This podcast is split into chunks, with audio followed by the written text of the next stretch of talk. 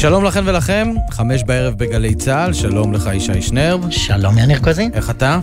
בסדר, ברוך השם, איך אתה? אני בסדר. בדרום... הלב עם תושבי הדרום. בדיוק, תושבי עוטף עזה כבר ביום השלישי נמצאים תחת מגבלות, הצירים המרכזיים שם חסומים, הקייטנות סגורות, והכל למעשה בהקפאה בגלל חשש של תקיפה של הג'יהאד האיסלאמי. הנה תת-אלוף נמרוד אלוני, מפקד אוגדת עזה. הכוחות באוגדת עזה נמצאים בימים האחרונים בכוננות גבוהה. אנחנו מזהים כוונות של הג'יהאד האיסלאמי לממש פיגועים כנגד תושבי העוטף וחיילי צה"ל, ולכן פרסנו חסימות לכל רוחב הגזרה. חסימות יימשכו ככל שיידרש, ביטחון התושבים קודם לכל. לצד מאמצי ההגנה, אוגדת עזה קולטת כוחות לעימות אפשרי עם הג'יהאד האיסלאמי בהתאם להערכת המצב.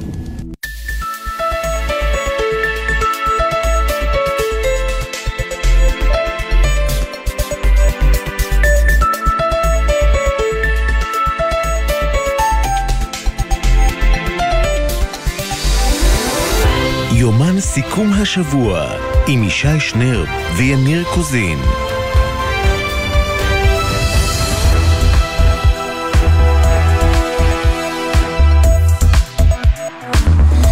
שלום לך ישי שנרב. שלום יניר קוזין. תשמע, נו. העניין הזה עם אה, האירוע בעוטף עזה, הרי למה יש מתיחות? כבר יומיים, בגלל שחיסלנו להם בכיר לא בג'נין. חיסלנו אפילו. אה, בת- עצרנו, עצרנו, אני מצטער, עצרנו, לא כן. חיסלנו. יש סרטון של כביכול חיילי צה"ל אה, משפילים אותו, הם פשוט גוררים אותו כשהוא אה, מתנגד מתנגד. למעצר. אה, ו- והאירוע הזה מכניס את כל אה, אזור עוטף עזה לדריכות ברמה מאוד גבוהה, שמענו עכשיו את אה, נמרוד אלוני, ו- וכל העניין קורה בגלל שאנחנו מאוימים, לא נעים לומר, על ידי ארגון טרור שמציב לנו אה, איזה אה, מאזן הרתעה. אה, קודם כל, אני, אני, כן, יש פה מאזן הרתעה, ללא ספק, אבל אתה יודע, אתמול הי- הייתה ישיבת אה, קבינט, ועדת שרים לענייני ביטחון, ושם גורמי הביטחון, ביניהם גם ראש השב"כ והאחרים, והרמטכ"ל וגורמי ביטחון נוספים, הבהירו בפני השרים שיש מה שמכונה אה, התראה נקודתית. אה, או בלעז קונקרטית לביצוע של פיגוע ממש על גדר הגבול, כך לפחות אה, אומרים חלק מהאנשים שהשתתפו אתמול אה, בדיון, ושזה לא מתוך המקום של, אתה יודע, אה, אה, איך לומר, לקיחת אה, אה, סיכונים. כן, זה לא מהמקום הזה של חישוב סיכונים. לא, השאלה אם זה לא קרה עד עכשיו, האם האירוע נכנס לשלבי הזאב זאב שלו, או ג'יהאד ג'יהאד. תראה, הרי בסופו של דבר, חוץ מזה, יש גם כל מיני שיחות בין המצרים לבין הג'יהאד האיסלאמי, לנסות להבין מה הם רוצים. זה לא מצב נוח, זה לא מצב נעים, אה, ואני מסכים איתך שיש פה בעיה ו- ויצירה של איזשהו מאזן הרתעה חדש מצד אחד. מן הצד השני, אם אתה יודע שיש פה כוונה ומטרה לפגוע באזרחים ישראלים על גדר הגבול, אתה צריך לעשות הכל כדי למנוע את זה. כן, אגב, לאור ההתפתחויות בגבול הדרום, ראש הממשלה שלנו, יאיר לפיד, ביטל את החופשה שהיה אמור אה, לצאת אליה. היא גם ספגה המון ביקורת בגלל אה, תשעה באב המתקרב. אה, מעניין אם יש לזה קשר, או שזה, אתה יודע, ההזדמנות. כן, טוב, גם, גם זה היה צריך לקרות, אם כי אני, אני הייתי בטוח שהוא כן עשה, אבל בכל מקרה הוא מנהל את השיחות, הוא גם דיבר עם ראשי הרשויות, והבטיח להם שזה לא ייקח זמן רב, כן? כן. ושבכל מקרה ישראל מתכוננת. אז נדבר גם על זה. בטח. היום נדבר על אה, הבחירות המקדימות, כמו. שאבשלום כה אוהב להגיד, הפריימריזים כן. המתקרבים, גם בליכוד, גם מפלגת העבודה, סליחה, שאני עברתי לשפה זרה. יהיו אז איתנו. בוא, בוא נגיד, יהיו איתנו כאן ח, אה, חברת הכנסת גילה גמליאל, חברת הכנסת מירי רגב. אחר חבר- כך- חבר כן. הכנסת גלעד קריב, חברת הכנסת אמילי מואטי, שניהם מהעבודה, שתיים מהליכוד. אורי זקי ממרצ, ממרצ. גם הוא מתמודד בבחירות המקדימות במפלגה. כל זה קורה בשבוע הבא, זאת אומרת, מהעבודה והליכוד, הבחירות המקדימות מתק... מתקיימות בשבוע הבא, ולכן יש כאן אה, אה, רצון לנסות ולהבין בדיוק מה ההבדל בין המתמודדים, במקרה כן. הזה המתמודדות. אה, התוכנית הכלכלית של אה, נתניהו והליכוד שפורסמה אתמול, נעסוק בה בהרחבה, יהיה איתנו גם יושב ראש הליברלים בליכוד אמיר וייטמן, וגם סיפור מטורף על אה, ניצב לשעבר ג'מאל חכרוש, מי שעמד בראש אגף סף למניעת האלימות במגזר הערבי, דיווח בהארץ שהוא חותם סולחה עם משפחת העבריין שירה לעבר הבית שלו. כן. ואנחנו זוכרים גם באיזה נסיבות ניצב חכרוש מצא את עצמו אה, מחוץ למשטרה. אנחנו נדבר עם אחיו אה, בסמך ראש. אני חושב, אגב, שיש שם איזו החשה של הסיפור. נכון. אה, אנחנו נשמע את הכל. אה, גם אה, על אתגרי הסייבר. לא לברוח, אתגרי סייבר בבחירות, יש נטייה לחשוב שאנחנו לא חלק מהסיפור הזה, זה תמיד קורה באמריקה, כן? כן. אז גם פה יש חשש כזה. האם, האם האקרים, פצחנים, אם פצחן. כבר אנחנו בעברית. צחה, אה, מסוגלים לפרוץ ולהשפיע כאן על הבחירות? בהחלט. גם טלי אורן תהיה איתנו בפינת אה, נפלת חזק, ופבלו רוזנברג הזמר ימליץ המלצות לסוף השבוע, אבל כדרכנו, ניתן איזה סיכום מזורז של חדשות היום? קדימה, אז נפתח כמובן בעניינים הביטחוניים עם דורון קדוש, כתבנו לענייני צבא וביטחון. שלום דורון. שלום יניר וישי, המתיחות בדרום נמשכת זה היום השלישי ללא כל שינוי בהנחיות לתושבי העוטף. שר הביטחון בני גנץ כינס לפני זמן קצר הערכת מצב עם ראשי מערכת הביטחון ובסיומה הנחה להיערך לשימוש במגוון אמצעים על מנת להסיר את האיום על הדרום. הכוונה היא היערכות גם לאפשרות אזרחית כמו סגירת מרחב הדייג ברצועה וגם פעולות צבאיות אל מול הג'יהאד האיסלאמי. במקביל נמשכים המאמצים להביא לחזרה לשגרה באמצעות המתווכים המצריים, אך בשלב זה אין פריצת דרך, ונראה שהכוננות עשויה להימשך עוד מספר ימים. צה"ל צפוי להודיע על עוצר יציאות ללוחמים באוגדת עזה בסוף השבוע. תודה דורון, אנחנו עם יובל שגב, כתבנו הפוליטי. שלום יניר וישי, הרשות השנייה פתחה בבדיקה רשמית בעקבות הפרסום שלנו הבוקר על כתבות האתר בתשלום שהציעו בערוץ 14 למועמדים בליכוד, מעבר לחבילת הפריימריז באינטרנט שדיברה על פרסום וקידום גם ביישומון, שחלקו בפועל הוצג כתוכן חדשותי בלתי ממומן. מסרו לנו היום מספר מועמדים בליכוד כי הם קיבלו הצעות גם לראיון בטלוויזיה כחלק מהתשלום. הדבר מהווה לכאורה הפרה בוטה של תקנות הרשות השנייה, והרשות הודיעה כי תפעל בכל האמצעים העומדים לרשותם ולערוץ, אם הבדיקה תוכיח שהפרסום נכון. כן, פרסום אה, מאוד מאוד מטריד אה, של כתבנו יובל שגב. חשיפה שלו. חשיפה שלו, אנחנו נעסוק בזה גם בהמשך. עכשיו אנחנו עוברים לתל אביב, לכתבתנו שם, אנה פינס, שלום אנה. שלום יניר, שלום ישי. הבוקר הותרה לפרסום פרשת מכה אפורה שנחקרה בשנה האחרונה בימ"ר תל אביב ובמרכזה ארגון פשיעה משפחתי שפעל בגוש דן. על פי החשד, שמואל כחלון ובניו, עבריינים מוכרים מחולון, עמדו בראש הארגון, ניהלו בנק פיראטי וסחטו באיומים כ-200 לווים שהתקשו להחזיר את הריביות, בין היתר על ידי ירי לעבר בתים, יידוי רימוני הלם, שיסוי כלבי תקיפה והצתות. בימים הקרובים יוגשו כתבי אישום נגד 13 מהמעורבים. תודה אנה, קובי מנדל, שלום. שלום יניר וישי, בית"ר ירושלים ומשטרת ישראל הגיעו להבנות בעל פה על המתווה למכירת הקבוצה לברק אברמוב. הנאמן עורך הדין יונגר והמשטרה מנסחים בשעה זו בכתב הסכם למכירת הקבוצה, זאת לאחר שהמשטרה הייתה אמורה להשיב להצעה שהגישה אמש בית"ר עד לשעה 11 היום בבוקר. ההסכם שצפוי כולל בתוכו חמישה מיליון שקלים שיועברו מיד במזומן כערבות עם מועד החתימה, וכחמישה מיליון נוספים ישולמו במשך שנתיים. כמו כן, חלק מזכויות השידור של הקבוצה בסך כ-4.5 מיליון שקלים ישועבדו למדינה. נזכיר כי לביתר יש עד ל-10 באוגוסט כדי להשלים לגמרי את רכישת הקבוצה. וזה כמובן... השתנה לו הכל לקובי מנדל, אני חייב לומר. לא רוצים לקטוע את מעיין קלמנסון, כתב חדשות החוץ, אה, אה, חדשות הספורט. עכשיו אנחנו רוצים לדבר עם קובי מנדל, כתבנו בחיפה. שלום קובי. שלום יניר וישי, שתי המטפלות מהכפר הבדואי ואדי סלאמה שליד כרמיאל, בנות 41 ו-22, נעצרו אתמול בעקבות תיעוד במצלמות המצויות בפעוטון ביישוב Sweet. החשד המיוחס להן הוא התעללות פיזית ונפשית בחסר ישע ותקיפת חסר ישע וכן גרימת חבלה. המדובר בפעוטות שנולדו בסך הכל לפני מספר חודשים. הדיון הטעון גרר צעקות לעבר שתי החשודות מצד כמה מהורי הפעוטון שנכחו באולם. שופט בית המשפט זעיד פלאח ציין כי שוכנע שאכן קיים חשד סביר שהשתיים אכן עברו את העבירות המיוחסות להן, וציין גם כי צפה בסרטונים, וכי מדובר בסרטונים קשים מאוד לצפייה. הוא הורה אפוא להאריך את מעצרן בחמישה ימים. קובי מנדל, תודה, תודה רבה לך. ועכשיו, דיווחי התנועה.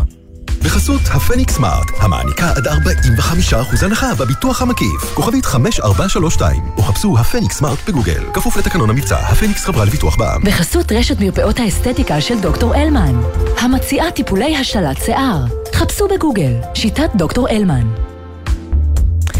אלה דיווחי התנועה. אני חייב כן. לומר לך, ישי היום... אה, רגוע רג- בכבישים. נכון, באופן יחסי. באופן יחסי כמובן, אנחנו כן. בכל זאת במדינת ישראל, יום חמישי בערב, כולם חוזרים מהעבודה, מהבסיסים החיילים, בדיוק. כולם חוזרים, כולם על הכביש, אבל הפעם קצת פחות. אם כבר בסיסים, בסיסים עסקינם, אז כביש 77 עמוס ממחלף הושעיה עד מחלף גולני. אתה אומר בסיסים בגלל הושעיה או בגלל גולני? בגלל גולני כמובן. אה, כביש 66 עמוס ממשמר העמק עד צומת מגידו, כביש 6 לצפון עמוס ממחלף קסם עד אייל, וכביש 6 לדרום עומס מכיוון מחלף נחשונים עד מחלף בן שמן, בהמשך עומס ממחלף קריית גת עד מעט אחרי מחלף מאחז. כביש תל אביב-אשדוד עמוס ממעט לפני מחלף יבנה עד אשדוד, בגלל צעדה. צעדה? זה כל המידע שיש לנו? זה מה שכתוב. איזו צעדה? מי צועד? לא. איפה איילונים? אין פקקים באיילון עכשיו? איילון אה, אה, נוסעים 120? אין, פקקים. יעדכנו אותנו אחרת, אגב. נראה לי אם שזה... אתם ה- יודעים אחרת, כן. אנא עבור- אה, לנו, לבני כבודי או למי שאחראי על העניין הזה. אומרי- אומ- אומרים לנו שיכול להיות שהצעדה היא הצעדה להשבת הבנים. אה. נכון, יש את הצעדה לעזה, כן. להשבת הבנים, אולי גם נעסוק בזה בהמשך. תודה ליעל חיימסון על זה. אה, בן. רוטשטיין, זה המוב שלך.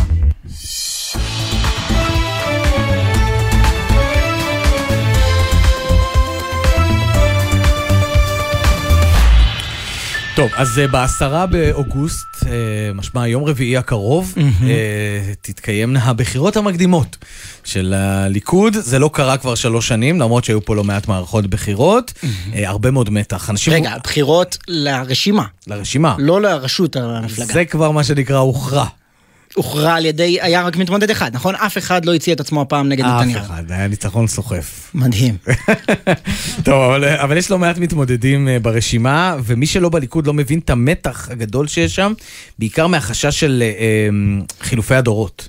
או, אנשים ש- תסביר. עכשיו, אני יודע דבר אחד על הבחירות המקדימות בליכוד, ואתה כמי שמעורה יותר בעולם הפוליטי, אה, תסביר לי איך זה בדיוק עובד. יש כל מיני נישות, יש כל מיני משבצות. נכון. אתה יכול להיות אישה חדשה, או אה, אה, נציג העמקים, או נציג תל נכון. אביב, או נציג הצעירים, כל מיני מגזרים, אבל אתה יכול להיות פעם אחת. נכון. נכנסת פעם אחת, אחר כך אתה צריך להתמודד ברשימה הארצית.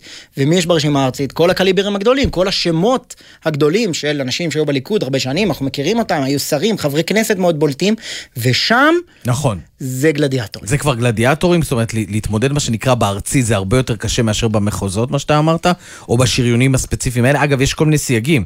זאת אומרת, חבר כנסת שהיה כבר והתפטר, יכול עדיין להתמודד על משבצות כמו אה, אה, אה, במשבצת של הלא יהודים, או משבצת של העולים, או כל מיני דברים כאלה. לא, אבל. ראינו למשל פטין מולה, נכון, נציג הדרוזים, שלא אפשרו לו להתמודד שוב, אז הבן שלו. מתמודד על אותה משבצת. אה, וגם... חמודי מולה. הוא כבר חמודי לא התמודד. בוטל לו הקיצור. באמת? כן. אבל הוא עדיין חמודי. הוא חמודי מאוד. טוב. אה, טוב, אה, אנחנו רוצים עכשיו לדבר עם מישהי עומדת אה, בעשירייה, כן? לא פחות ולא יותר, חברת הכנסת גילה גמליאל, הליכוד, שלום. שלום, מה נשמע טוב. בסדר, את כבר עכשיו חייבת לשפר את מיקומך, מכיוון שאת נשמעת לא טוב. גילה גמליאל, איזה מיקום היא כרגע רגע. ברשימת הליכוד? רגע, רגע. לפני הבחירות גילה? עכשיו אנחנו שומעים אותך טוב? כן, יופי, מעולה, אז אני יוצאת החוצה. אוקיי, אה, תמיד הכי טוב בחוץ. אה, זה גם ככה ממילא מה שאתם עושים בימים האחרונים, אתם כל הזמן בחוץ ובנסיעות וכאלה, אז אה, זה תמיד נכון. הבית הוא overrated. איזה מקום את עכשיו תזכיר לנו? שמי, שמיני. וכשניגשים לבחירות מקדימות כאלה, המטרה היא להשתדרג, או כמו שזה נראה עכשיו, עם כל הכוחות החדשים והפנים החדשים, בעיקר לשמור על המקום?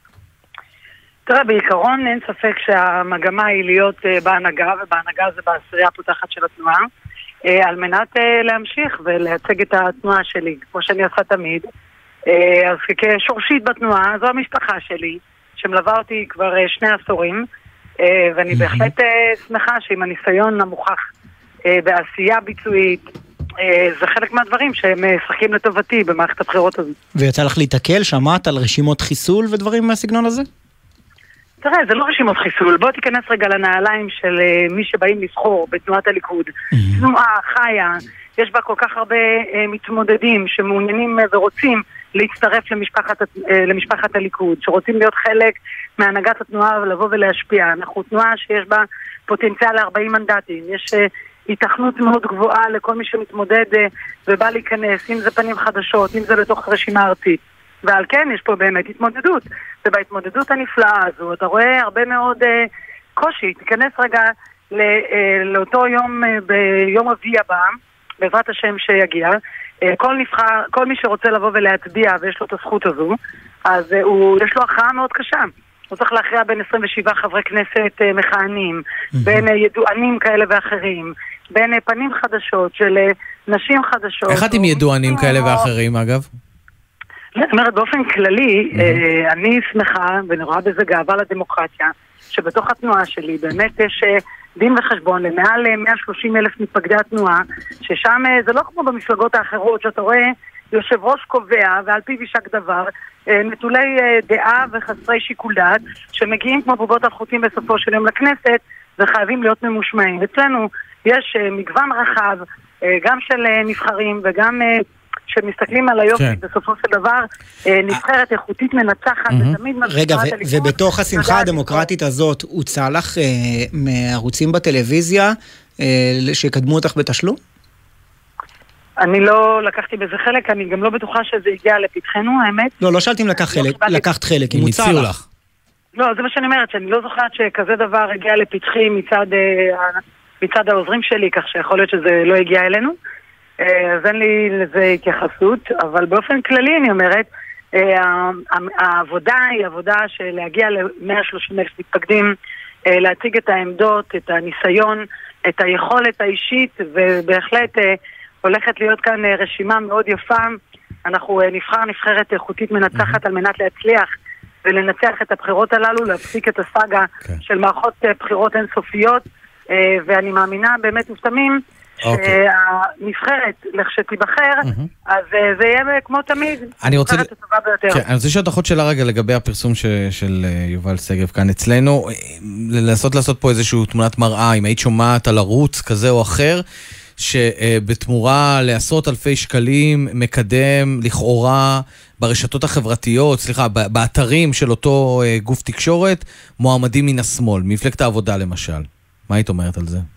תראה, אני לא, לא נכנסת לכל הדברים האלה, כמו שאתה מכיר אותי, אני לא מבין אלה שנוברת כל פעם אה, לגבי אה, טרוניות כאלה ואחרות, אבל לגבי הערוצים השונים, אז אה, צריך אה, באמת לבחון את הסטנדרטים שבגינם אה, מגיעים, אה, אה, בש, איך אומרים, בתוכן שיווקי. אה, יש דברים שהם אה, אפשריים ויש דברים שפחות, אבל אה, כאן... אה, אה, באמצע אה, פריימריז, אז אה, באמת הראש כרגע לא, לא נותן לבחון את הדברים האלה בצורה יסודית. אה, אני רוצה לשאול אותך שאלה, מה היתרון שלך, גילה גמליאל, למשל על פנים חדשות, כמו גלית דיסטל אטבריה, אה, פנים פחות חדשות כמו מירי רגב, כלומר, נשים שהן חזקות מאוד בליכוד, ועד שאת מגיעה לשם, את יודעת, יש טענות, כל פעם היה את הטענה האחרונה, שאולי קצת לא שיטת מספיק פעולה עם, ה- עם האופוזיציה בהצעת החוק שלך, עם ה, אם את זוכרת, עם... סרטון השק- הצעקות המפורסם של נתניהו. ו- והשקיות. אני, אה, עוד פעם, הדברים האלה זה, אני לא יודעת של מי הטענות הללו, אבל אה, עם כל בליכוד. האהבה שלי, בסדר, היום בזמן הפריימריז אני אה, סולחת להם מראש, סליחה ומחילה, באהבה רבה גם, אבל אני בהחלט אה, העלית שני דברים. אה, בדבר הראשון אני רוצה לומר שאני ממש מתפללת שכל אה, חברות הכנסת אה, שכיהנו אה, יהיו חברות כנסת עכשיו מטעם התנועה שלי. חשוב מאוד שיהיו כמה שיותר נשים, אנחנו מפלגת שלטון, אנחנו תנועה שצריכה להציג גם כן בין יתר הדברים זה את הייצוג ההולם, וזה חייב להיות כמה שיותר נשים. אה, כך שאני מבחינתי מאוד רוצה לראות, כמו שבפעם הקודמת היינו שלוש נשים בעשירייה הפותחת, אני מקווה שלפחות נשמור על זה, אה, והלוואי שיהיה גם הרבה יותר. חשוב שהתנועה שלי תייצג את העם, כמו תמיד, המשפחה הליכודית כן. יודעת תמיד להציג רשימה נבחרת איכותית, מנצחת שמייצגת את העם, ואיך- וכן הלוואי וזה יקרה. גילה, איך היחסים שלך עם, אה, עם נתניהו היום? אני תמיד יש לי אה, מערכת יחסים טובה עם נתניהו.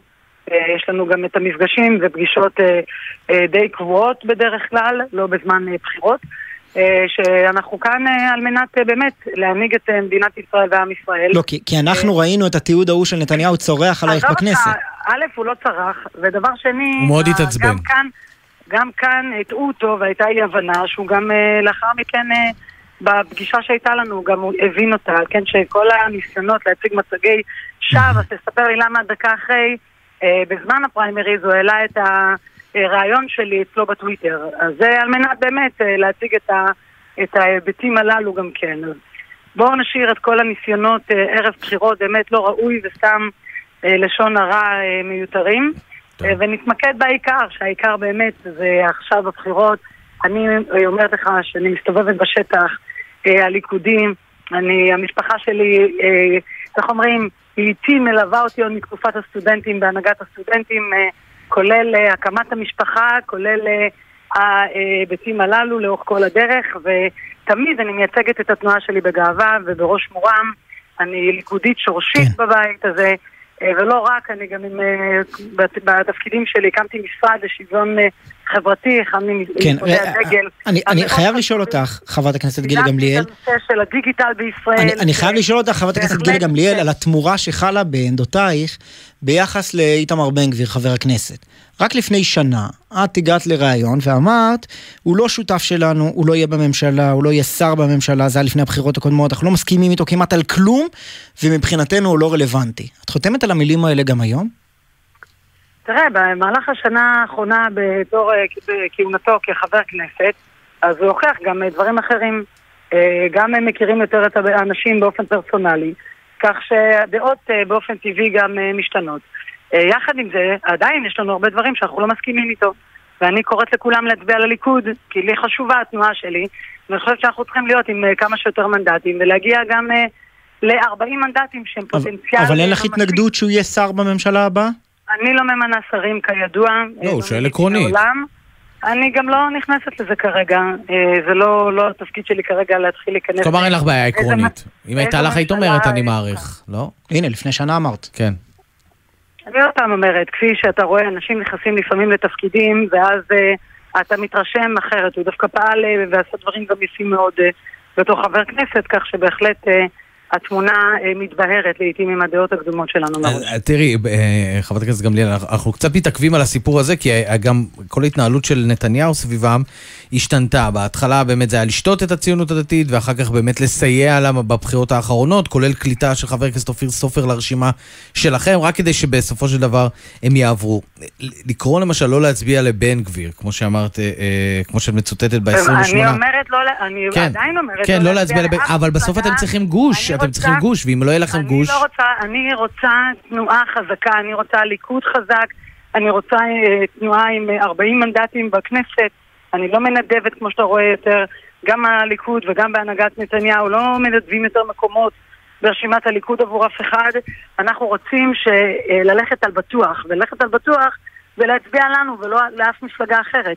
וזה מה שצריך להבין, אני עדיין אומרת את הדברים הללו בצורה ברורה, okay. אוקיי. כי אני סמוכה ובטוחה מהניסיון, במיוחד הניסיון של השנה האחרונה, שמפלגה כמו ימינה, שהגדירה את עצמה, הקימה ממשלת שמאל. רגע, רגע, רגע, מה, הציונות הדתית יכולה לגמור כמו ימינה? אני כבר אה, רוצה לומר לך שאני יכולה אה, לפתוח רק בהקמת ממשלה בראשות נתניהו, בתנועת הליכוד, ועל כן אני אה, בתפקידי, ומתפקידי זה לגייס כמה שיותר מנדטים לתנועה שלי. אה, למפלגה שלי, וזה מה שאני רוצה שיקרה. כן, אבל את אומרת, אה, את אומרת למצביעי הימין, אה, לא הצבעה לסמוטריץ' ובן גביר יכולה להיות הימור שיביא לממשלת שמאל? אני בעד שתי מפלגות גדולות. אם היה ניתן לבוא ולכמת את זה בסופו של יום בשינוי שיטת ממשל לשתיים, שלוש מפלגות גדולות, זה הדבר הנכון. גם כל הסחטנות של מפלגות קטנות בהתנהלות בשגרת יום, זה גם דבר שהוא פוגעני בסופו של דבר, ופוגע ויוצר חוסר יציבות שלטונית. שפוגעת באזרחי מדינת ישראל. אה, ועל כן, אה, אני מבחינתי, ככל שהמפלגות אה, יהיו יותר, מעט מפלגות ויותר שתהיינה מפלגות גדולות, okay. אוקיי. זה יכול לדאוג לכך שנוכל לייצר את היציבות השלטונית המתבקשת. כמובן גם שלמנוע את הסאגה הזאת שהייתה לאחרונה, שמפלגות עם חד ספרתי רוצים כן. גם להעניק את המדינה, למרות שזו לא הייתה כוונת המחוקקים, כן, כוונת הבוחרים. אני לא בטוח שזה גם כוונת. צריך לשנות את השיטה ולדאוג שרק אה, אחת מי שעומד באחת משתי המפלגות הגדולות הוא זה שגם ירכיב את הממשלה. חברת הכנסת גילה גמליאל מהליכוד, תודה רבה לך. תודה רבה, ושתהיה הצלחה. הצלחה לכולם ולכולן, בהחלט. תודה רבה. תודה רבה. ומעבר לפינה... מאזינה לדברים, מה שנקרא. חברת הכנסת מירי רגב, גם היא מהליכוד. אהלן, ערב טוב. אהלן, ערב טוב. מה שלומך? Uh, הכל טוב, תודה לאל פה בירושלים, תכף מגיעה לסיור בשוק מחנה יהודה.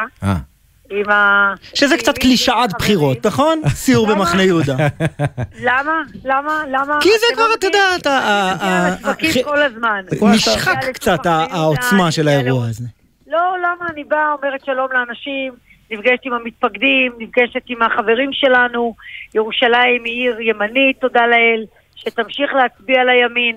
ובעזרת השם נחזור לשלטון. מחנה לאומי גדול בראשותו של נתניהו, אוקיי. זה חלק מהעניין, כשאת- לבקר את כשאת. מודה לאל, אני כבר מבולבל השבוע עם הכוונה ליאיר לפיד.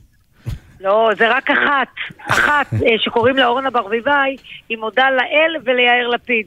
האמת היא שאם זה היה קורה אצלנו, זה היה, אתם יודעים, היו פותחים בזעזוע את כל מהדורות החדשות. איך זה יכול להיות, הביביסטים האלה, המטורפים האלה, איך אתם עושים דבר כזה? אבל כשמדובר בלפיד, ומפלגת האולפנים כל הזמן עוטפת את אה, מר לפיד, כי המטה המרכזי שלו זה בנווה אילן, או, אז טוב. ברור שכולם שותקים. וואי, זה היה, והכל הצלחת. אה, תוך פחות מדקה כבר להביא את הסיסמה של הבחירות המקדימות שלך, חברת הכנסת מירי רגב, אבל אנחנו רוצים לדבר על עוד כמה דברים ברשותך. בבקשה. אה, אני רוצה לשאול אותך אה, את דעתך לגבי ההתנהלות של יהדות התורה, ובמקרה הזה גם של אה, משה גפני ספציפית. אה, את בטוחה במאה אחוז שאחרי הבחירות יהדות התורה איתכם? כן. אבל גפני אומר בפירוש, אחוז? אם לא נקבל 61 עם נתניהו, יכול להיות שנבחר בגוש אחר. אני לא יודעת מה גפני אומר, מה אתם שמעתם שהוא אומר, אני ראיתי מה הוא אמר אתמול. ואני אומרת חד וחלק, גפני והחרדים יודעים שהשותפים היחידים שלהם זה הימין. אין להם עם מי לעשות uh, קואליציות, בוודאי לא עם לפיד, שמתגאה בזה שכל הממשלות של לפיד, כן, לא היו הרבה, אבל שלו ושל אביו, זכרו לברכה, לא ישבו עם חרדים, הוא יושב עם ליברמן, שאנחנו יודעים בדיוק מה ליברמן חושב על החרדים. ומה עם גנץ? קונסטלציה- הרי בני גנץ מתהדר בכך שבניגוד למפלגות אחרות בגוש הנגדי, יש לו שיח עם החרדים. תראה, אני אומרת שוב, לגבי, אה, לגבי, אה, לגבי אה, בני גנץ, אני אומרת באופן חד וברור, אה, גם בני גנץ לא יכול להקים ממשלה, לא יכול להקים ממשלה בלי טיבי ובלי התנועה האסלאמית. ולכן, מי שרוצה יציבות, מי שרוצה ממשלה לאומית אמיתית, צריך להצביע על הימין. אני אומרת שאחרי השנה. הסיוט הזאת שאזרחי ישראל עברו, גם עם הפגיעה בזהות היהודית, גם עם הפגיעה בביטחון, גם עם החוסר גאווה להניף את דגל מדינת ישראל, גם עם יוקר המחיה, צריך להבין שבסופו של דבר, בסופו של יום, רק ממשלה בראשותו של נתניהו תוכל להחזיר את הביטחון ואת ו- הכלכלה לאזרחי מדינת ואיך. נראית לך, חברת הכנסת רגב, אה, ממשלה כזאת יחד עם בני גנץ?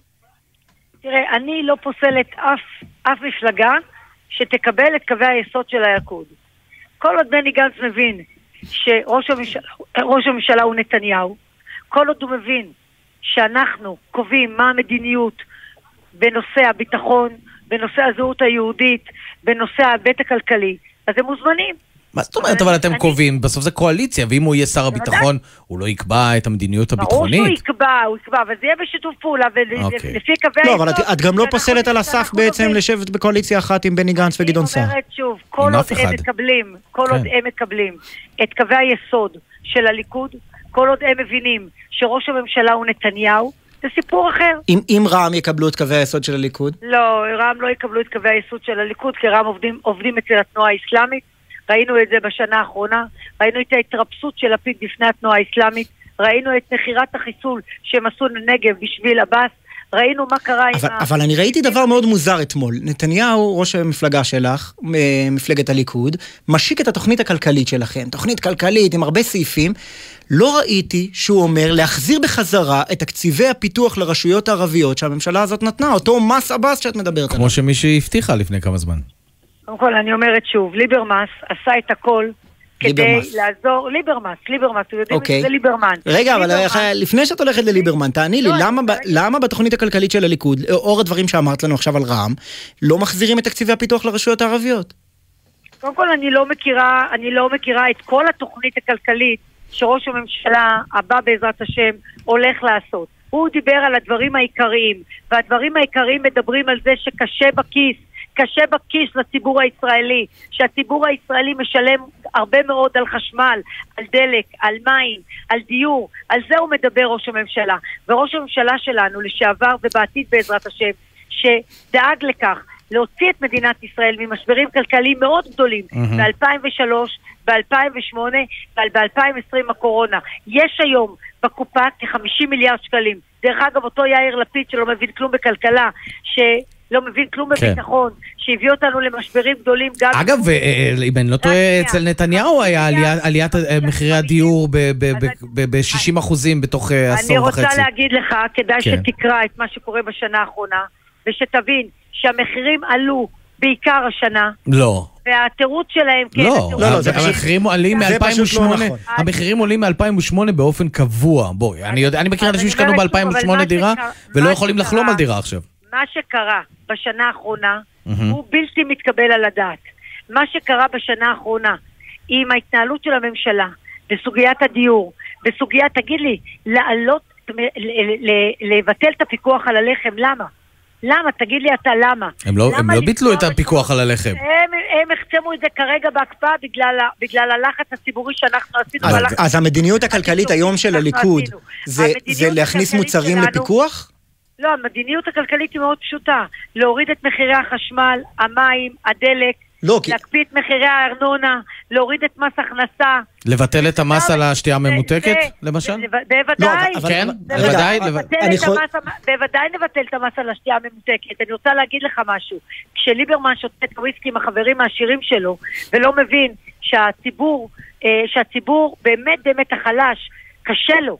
קשה לו לגמור את החודש. הם לא רואים את זה כי הם מסתכלים על הכל דרך החור של הגרוש. כשגברת מיכאלי מעלה את מחירי התחבורה הציבורית, כשאדם משלם כפול שלוש וארבע על מחירי תחבורה ציבורית, זה לא דבר הגיוני. למה את זה יוצאת לא מנקודת הנחה שליברמן שותה וויסקי? את לא שותה וויסקי לפעמים, חברת הכנסת רגב? אני אומרת לך שוב, מה שליברמן עושה. לא, את- לעשירות, תמיד זה נראה לי כאילו את הולכת לוויסקי והוודקה לא. שמה.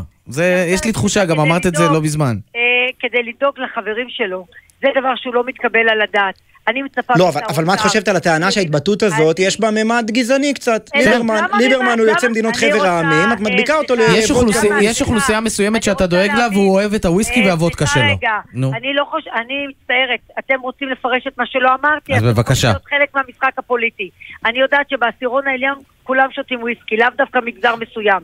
אני לא דיברתי על מגזר מסוים, דיברתי על עשירון עליון לעומת החלשים. ואני מצפה מליברמס שיטפל בחלשים ויטפל במעמד הביניים ולא יקשה עליהם את, ה, את, את, את, את, את הסיום, את היכולת שלהם לסיים את החודש בקרוב, בכבוד. על זה אני מדברת. כן, אבל, אבל את יודעת, קודם כל ליברמן- יש, יש, מס על, יש מס על שתייה חריפה, גם על וודקה וגם על וויסקי כבר עכשיו, אני חייב אני- להגיד את האמת.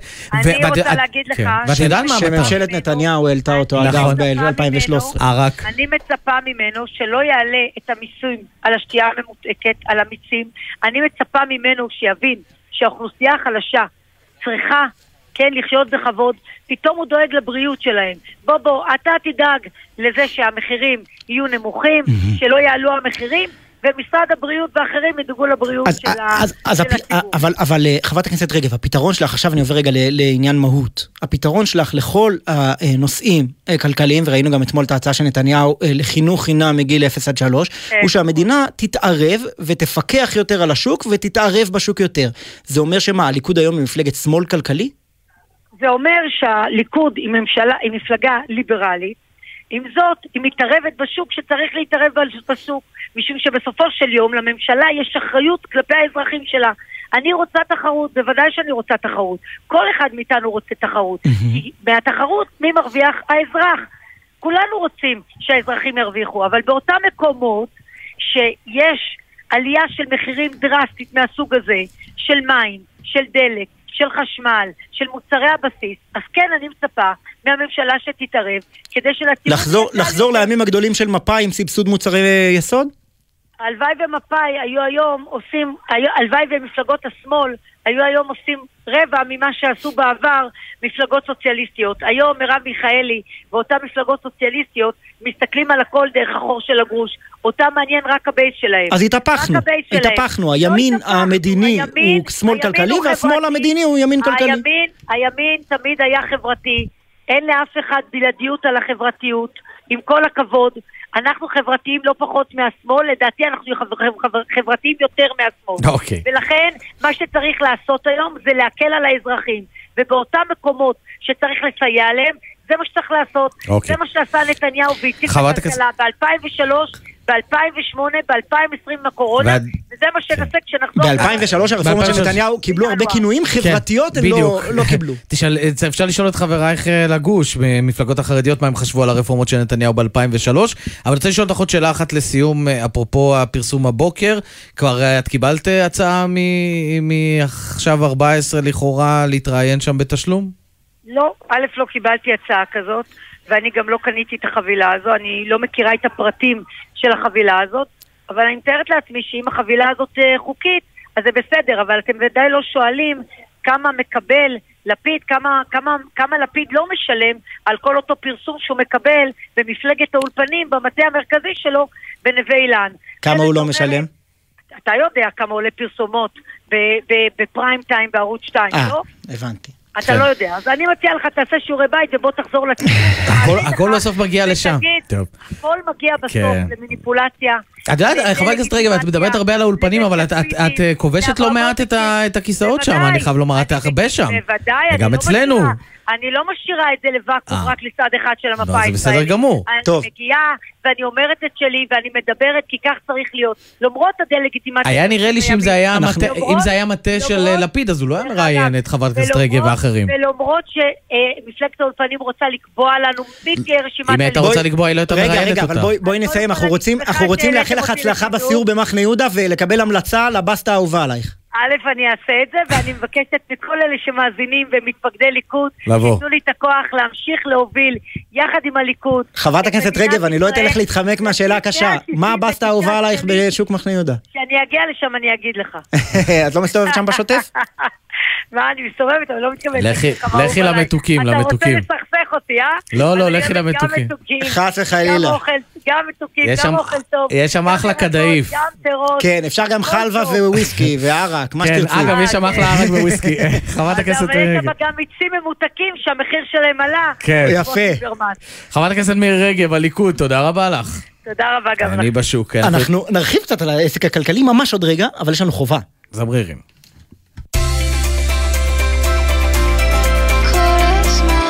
גלי צה"ל, יותר מ-70 שנות שידור ציבורי.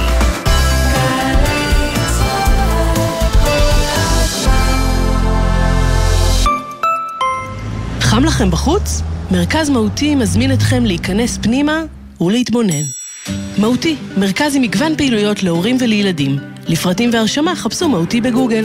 מהותי, פעילות עם מהות. היי, אתם שם ברכב. במקום הצליל הזה, של משאבת הדלק, הגיע הזמן לעבור לצליל הזה. מ-1 באוגוסט, מהפכת דרך שווה של משרד התחבורה. בפחות ממחיר מיכל דלק אחד, תוכלו לנסוע באוטובוס בכל הארץ, כל החודש, ב-225 שקלים בלבד, ובחצי מחיר לנוער ולאזרחיות ואזרחים ותיקים. הגעתם לגיל 75? נסיעתכם חינם, כי משתלם לנסוע יותר בתחבורה הציבורית. חפשו דרך שווה, משרד התחבורה, והתחילו לחסוך. שלום, כאן ענבל מיד ושם. אני מזמינה אתכם להלך בחצרות בקעת הקהילות, לצפות ביצירות האומנות שנוצרו במסתור, לשמוע את הסיפורים האישיים, להתבונן בחפצים ובמסמכים ששרדו, לגלות את דרכי ההתמודדות של היהודים. אתם מוזמנים לביקור ביד ושם, הכניסה ללא תשלום. פרטים באתר ידושם.org. חדש בתיאטרון הקאמרי, החבדניקים, מחזמר חדש בהשתתפות טלי אורן, אוראל צברי, יניב סוויסה, דניאל סטיופין, עופרי ביטרמן, רפאל עבאס ושלומי קוריאט. החבדניקים, מחזמר חדש עם עשרות שחקנים, רקדנים וזמרים, ובליווי תזמורת המהפכה בניצוחו של רועי אופנהיים. החל ב-12 באוגוסט בתיאטרון הקאמרי. פרטים באתר התיאטרון. אירועי קיץ לכל המשפחה במוזיאון הישראלי במרכז יצחק רבין. מהומה במוזיאון, תעלומה קולית תיאטרלית בשילוב אוזניות. וגם מעלים את הראפ, סדנת ראפ לילדים בשילוב סיור מודרך. לפרטים ולרכישה, היכנסו לאתר מרכז יצחק רבין, או התקשרו כוכבית 4585. שאלות אישיות. שמעון אלקבץ בשיחה אישית עם שייקה לוי על חייו, פועלו ותרומתו לעולם התרבות הישראלי. שרתי בשביל לשרוד, בשביל שיהיה לי משהו. אתה יודע, אתה מחפש להיות טוב במשהו. אז יש כאלה שטובים בלהרביץ ויש כאלה שטובים בני לא יודע במה, אבל אני ידעתי לשיר. שבת, שמונה בבוקר, גלי צה"ל. מה זה באמת להיות ישראלי? דינה זילבר במסע לתוך הישראליות עם דמויות מפתח בחברה, בספרות ובתרבות. והשבוע, הפרופסור אניטה שפירא. אני דואגת מהשברים של החברה הישראלית. שבר הסולידריות הפנימית הוא האיום הגדול ביותר לקיומה של מדינת ישראל. מילים ומשפטים עם דינה זילבר. הערב בשמונה, גלי צה"ל. עכשיו בגלי צה"ל, ישי שנר ויניר קוזין. טוב, אנחנו נשארים עדיין uh, בליכוד, mm-hmm. מכיוון שהשבוע התבשרנו בתוכניתו הכלכלית של uh, יושב ראש הליכוד, uh, נתניהו, הוא הציג אותה ברוב רושם, ברב רושם. וצללנו, מה שנקרא. וצללנו פנימה בפינת העובדות.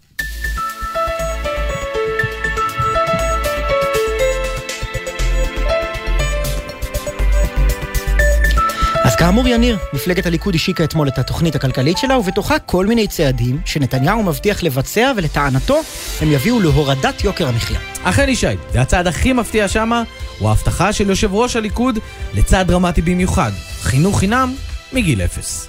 ועכשיו אני רוצה להגיד לכם על צעד נוסף שאנחנו הולכים לעשות, ואולי הוא הדרמטי בכולם.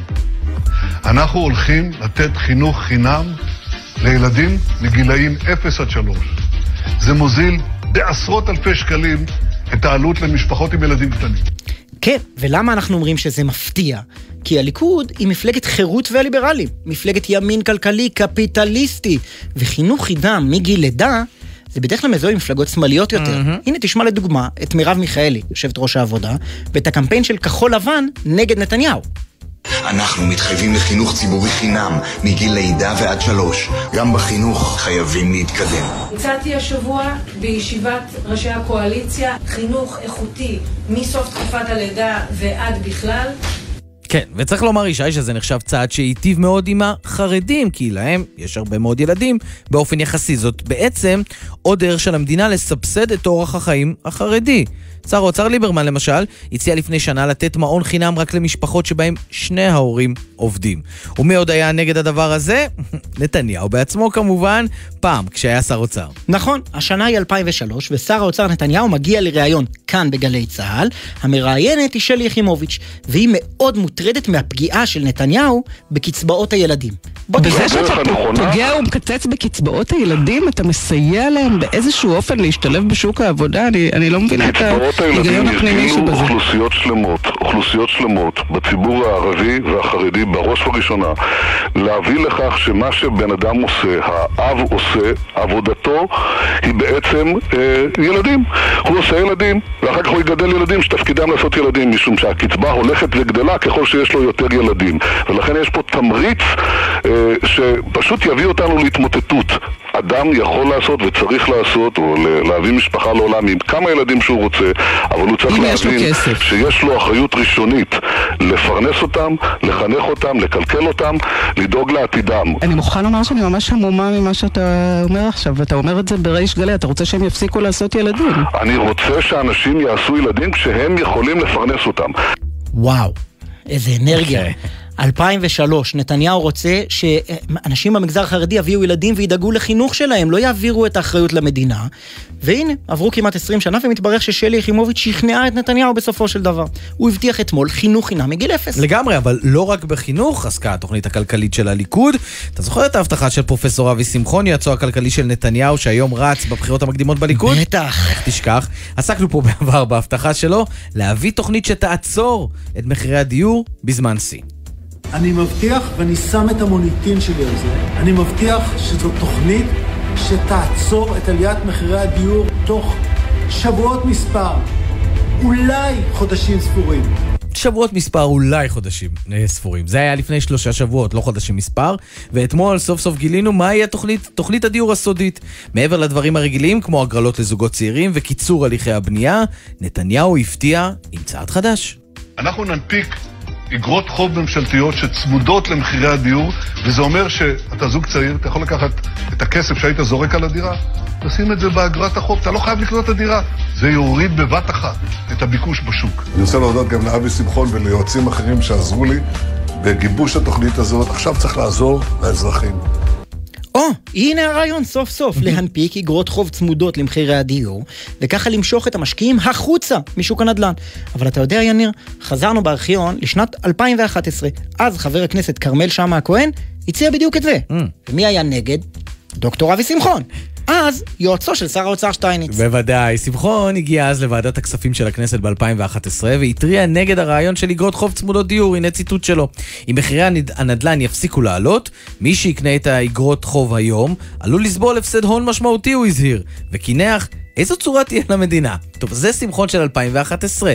והנה היום הוא מציע בדיוק את זה כדי שמחירי הנדל"ן יפסיקו לעלות. טוב, אבל ידיעה משנת 2016, חמש שנים אחר כך, כשפרופסור שמחון כבר היה ראש המועצה הלאומית לכלכלה, מלמדת אותנו שהוא דווקא ניסה לקדם את זה. נו, אז, אז מה אתה רוצה, ישי? האיש חשב פעם, לפני יותר מעשור, שזה רעיון לא טוב, ומאז הוא שינה את דעתו. רק חמור לא משנה את דעתו. מה יש לך מהאיש? צודק 100% יניר.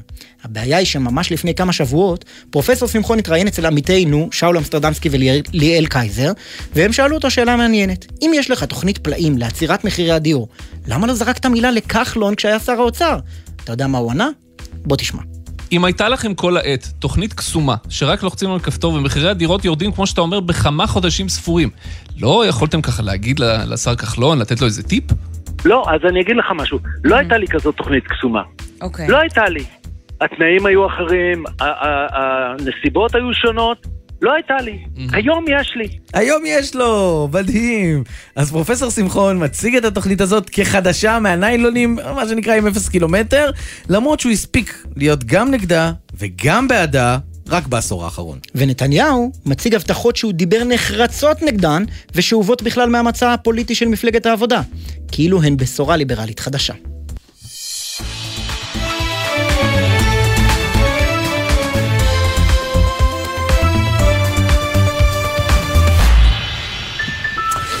טוב.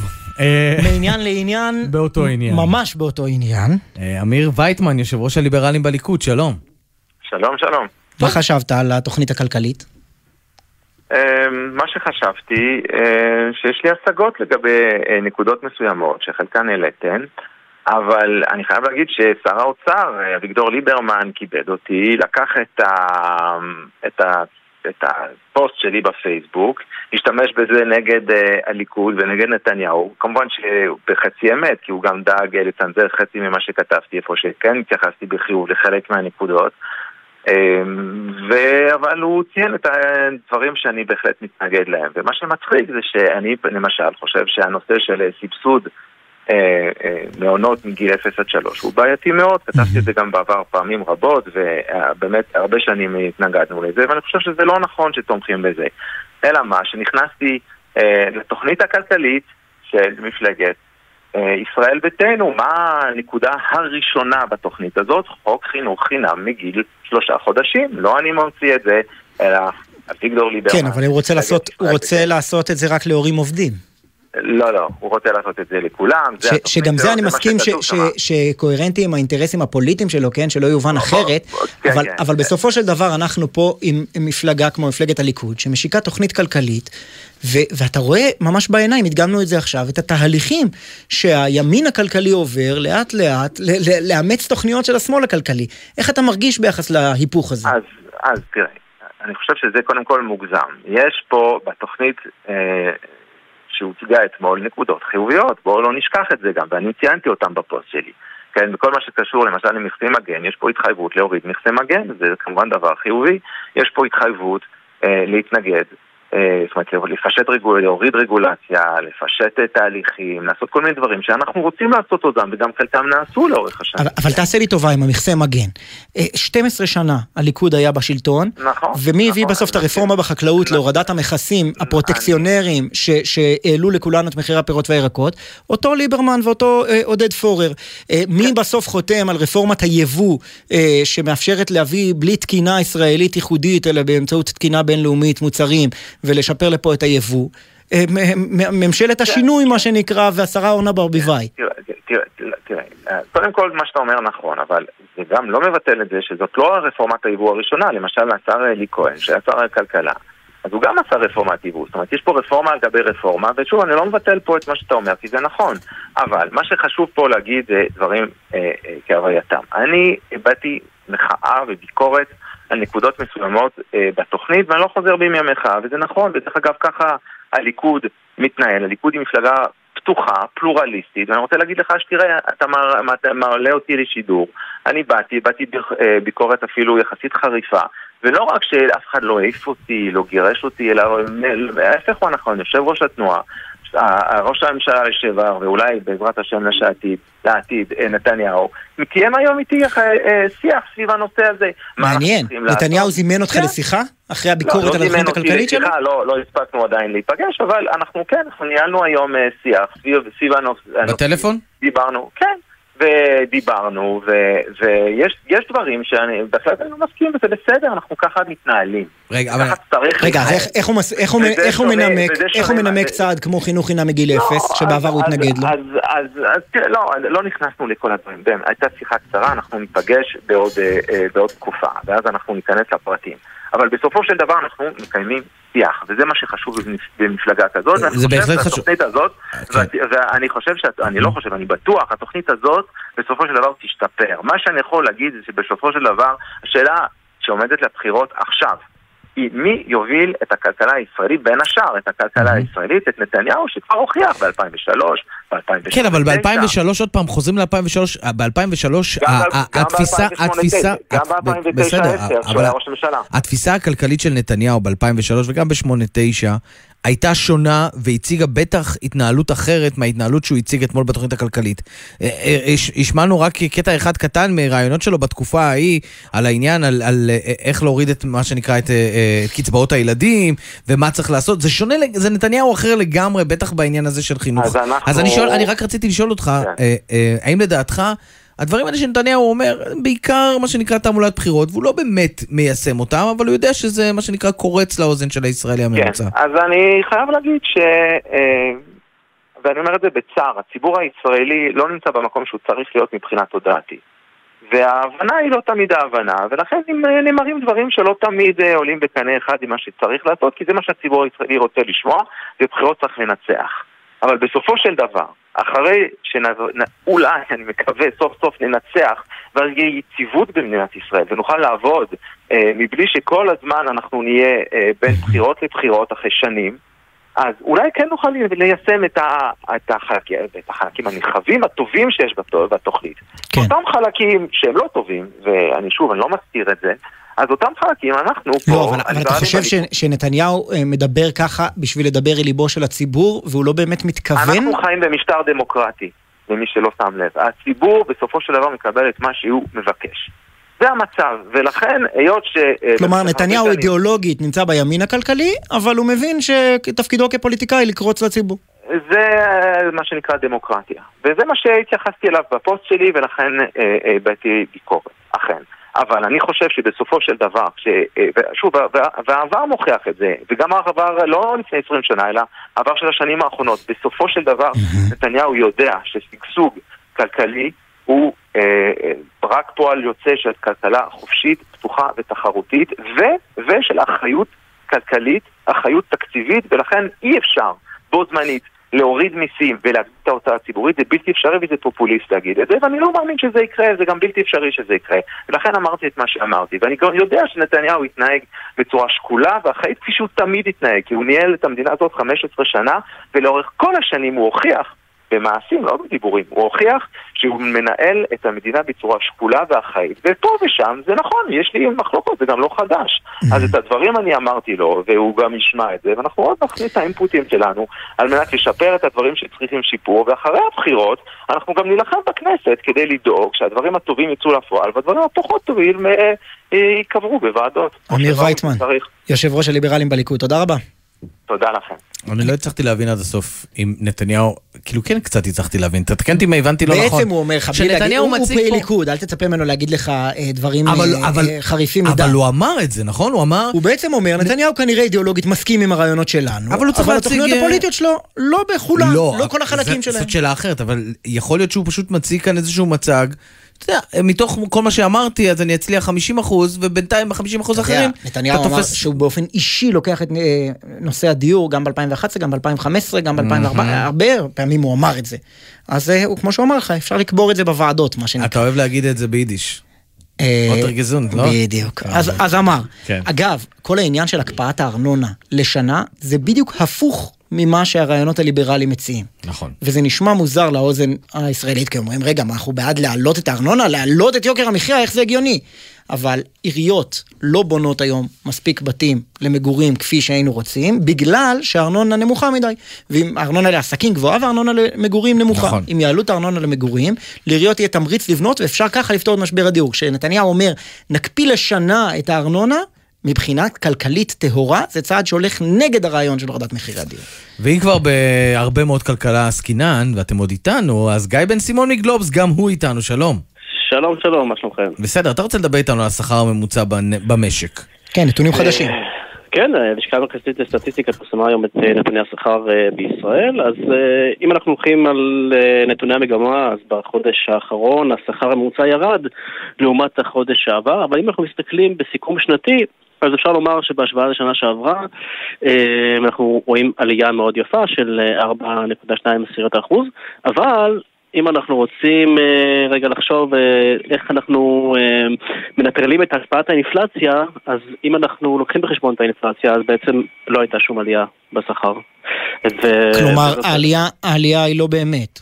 יכול להיות, יכול להיות שבאופן ממוצע העלו לכולנו את השכר, אבל המחיה עלתה יותר. או באותו דבר. כוח הקנייה נשחק, בדיוק. אז כוח הקנייה נשחק, אבל אה, תראו, צריכים, אנחנו צריכים לזכור שמצבנו עדיין יחסית ביחס למה שקורה לעולם הוא יחסית טוב, ובארצות הברית הם סבלו הרבה יותר, אז השכר שלהם שם ירד ביותר מ-4% בגלל אה, אינפלציה של יותר מ-9%. זהו, אנחנו מקום אה, שני מהסוף ב- ב- בעלייה באינפלציה, נכון? ב-OECD. בדיוק, ב-OECD, כן, אנחנו מקום שני או שלישי, אם אני לא טועה, מהסוף, אה, ואתה יודע, אנחנו, אם לפני אה, כמה שבועות דיברנו על החששות מאינפלציה, עד כמה זה הולך אה, לזנק, אז ראינו ש... פה אנחנו ראינו הוזלה של הבלו, של המס על הדלק, אז אנחנו איפשהו ציפיות האינפלציה קצת התמתנו, ואולי בכל זאת אנחנו נראה ב, ב, בשנה הבאה התמתנות. אה, אז הכל תלוי כמובן בהמשך אה, גם במה שקורה בעולם. אנחנו רואים גם את היום מחיר הנפט, לראשונה יורד מתחת ל-90 מרחבית, לראשונה מאז הפלישה אה, של רוסיה לאוקראינה, אבל אנחנו גם צריכים לזכור... אבל בינתיים הסינים מתכננים לנו אולי אירוע דומה שיכול להקפיץ שוב את מחירי כן. הנפט בעולם ולייצר המון בעיות אחרות. אה, גיא בן סימון גיא בן גלובס. סימון גלובס, שוב, תודה רבה לך. שיעבור בשלום. כמה שיותר. בעזרת השם, להתראות. להתראות. אחרי החדשות אנחנו נהיה עם אמילי מואטי וגלעד קריב על הקרב. בעבודה. במפלגת העבודה, וגם אורי זקי ממרץ, גם הוא יהיה איתנו, וטלי אורן על הפדיחות, ועוד ועוד ועוד. וגם ניזכר בכל מיני בעיות זכר ונקבה שלפעמים יש לפוליטיקאים שלנו. אחר כך. בחסות דלתות חמדיה, בטכנולוגיית אולטרה קווייט לבידוד רעשים. בחסות מחסני חשמל, המשווקת מזגנים עיליים, מזגנים מיני מרכזיים, מזגנים ניידים, ומעניקה חמש שנות אחריות על התקנת מזגנים.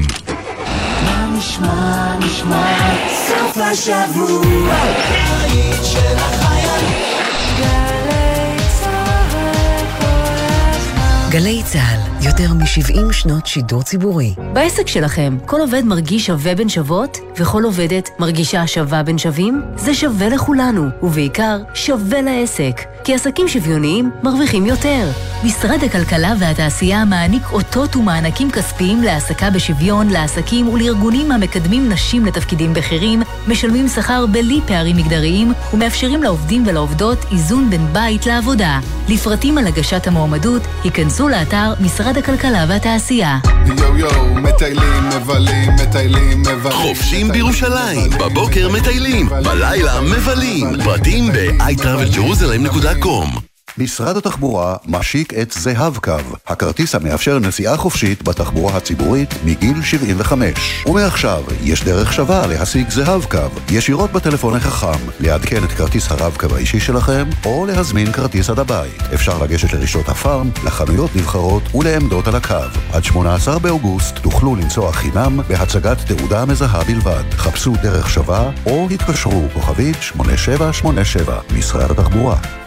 רוכבי כלים חשמליים שימו לב, בימים אלו מוגדלים הקנסות על רכיבה בניגוד לחוק על אופניים חשמליים וגלגינוע, קורקינט חשמלי. מי שירכב ללא קסדה ייכנס באלף שקלים. מי שירכב ללא רישיון, מעבר בחינת תיאוריה או בלי היתר רכיבה מיוחד, ייכנס ב-700 שקלים. ומי שישדרג באופן לא חוקי את הגלגינוע, הקורקינט החשמלי שלו ישלם אלף שקלים. נכנס לתוקפו צו המסמיך גם פקחים עירוניים לאכוף עבירות בכלים אלו. אם רוכבים בכביש, נוהגים לפי החוקים. עוד מידע חפשו בגוגל אסקרלבד.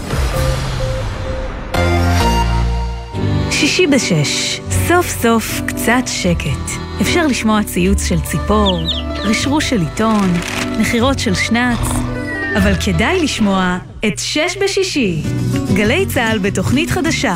אנשי תרבות, חברה וספורט באים לאולפן גלי צה"ל עם שש תובנות, גילויים חדשים או סיפורים אישיים מהשבוע החולף. והפעם, גיורא חמיצר. שש בשישי, מחר, שש בערב, גלי צה"ל. מיד אחרי החדשות, ישי שנר ויניר קוזין.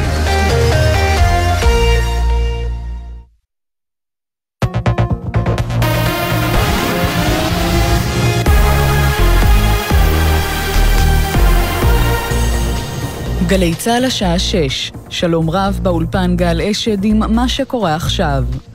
תינוק כבן יומיים נמצא אחר הצהריים בקופסת קרטון ליד מוזיאון אסירי המחתרות בעכו העתיקה, כשחבל הטבור עדיין צמוד לגופו.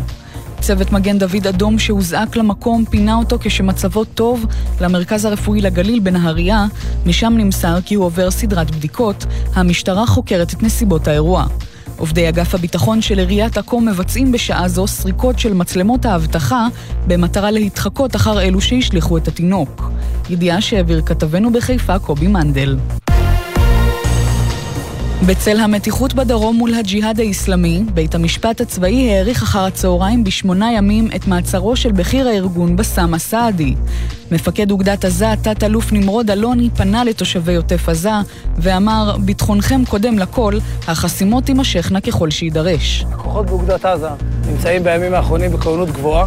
אנחנו מזהים כוונות של הג'יהאד האיסלאמי לממש פיגועים כנגד תושבי העוטף וחיילי צה"ל. חסימות יימשכו ככל שיידרש לצד מאמצי ההגנה. אוגדת עזה קולטת כוחות לעימות אפשרי עם הג'יהאד האיסלאמי. מדבריו הביא כתבנו הצבאי דורון קדוש. מוקדם יותר, שר הביטחון בני גנץ קיים הערכת מצב מורחבת בשל המצב, והנחה להיערך לשימוש במגוון אמצעים, אזרחיים וצבאיים, על מנת להסיר את האיום על הדרום. בעקבות משבר האנרגיה החריף באירופה, שרת האנרגיה קארין אלהרר שוחחה עם עמיתה המצרי חודשיים לאחר חתימת הסכם ייצוא הגז הישראלי לאיחוד האירופי. מדווחת לראשונה כתבתנו הילי קרן. השרה אלהרר שוחחה לפני זמן קצר עם עמיתה המצרי טארק אל-מולה. השניים דנו בשיתוף הפעולה בין הצדדים בהתפתחויות האחרונות במשק הגז באזור ובשיתוף הפעולה להבטחת צורכי האנרגיה של האיחוד האירופי.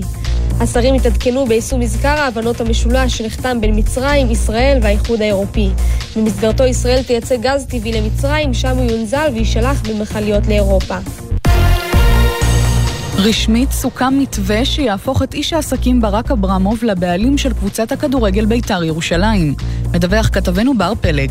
נציגי בית"ר ירושלים ומשטרת ישראל הגיעו למתווה פשרה למכירת הקבוצה לברק אברמוב. את ההסכם שנחתם בין הצדדים אישר רשמית השופט טל הנר. לפי ההסדר, חמישה מיליון שקלים ישלם אברמוב במזומן, ועוד חמישה מיליון ב-24 תשלומים. הערבות לכך יהיו חלק מזכויות השידור של הקבוצה בסך כארבעה וחצי מיליון שקלים שישועבדו למדינה.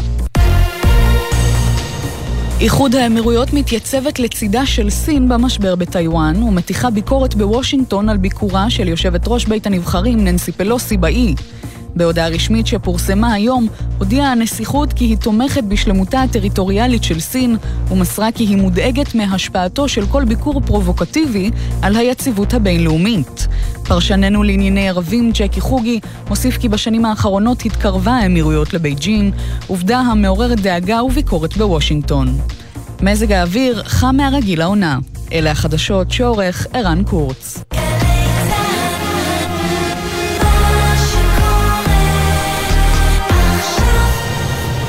בחסות הפניקס סמארט, המעניקה עד 45% הנחה בביטוח המקיף. כוכבית 5432, או חפשו הפניקס סמארט בגוגל. כפוף לתקנון המבצע, הפניקס חברה לביטוח בע"מ.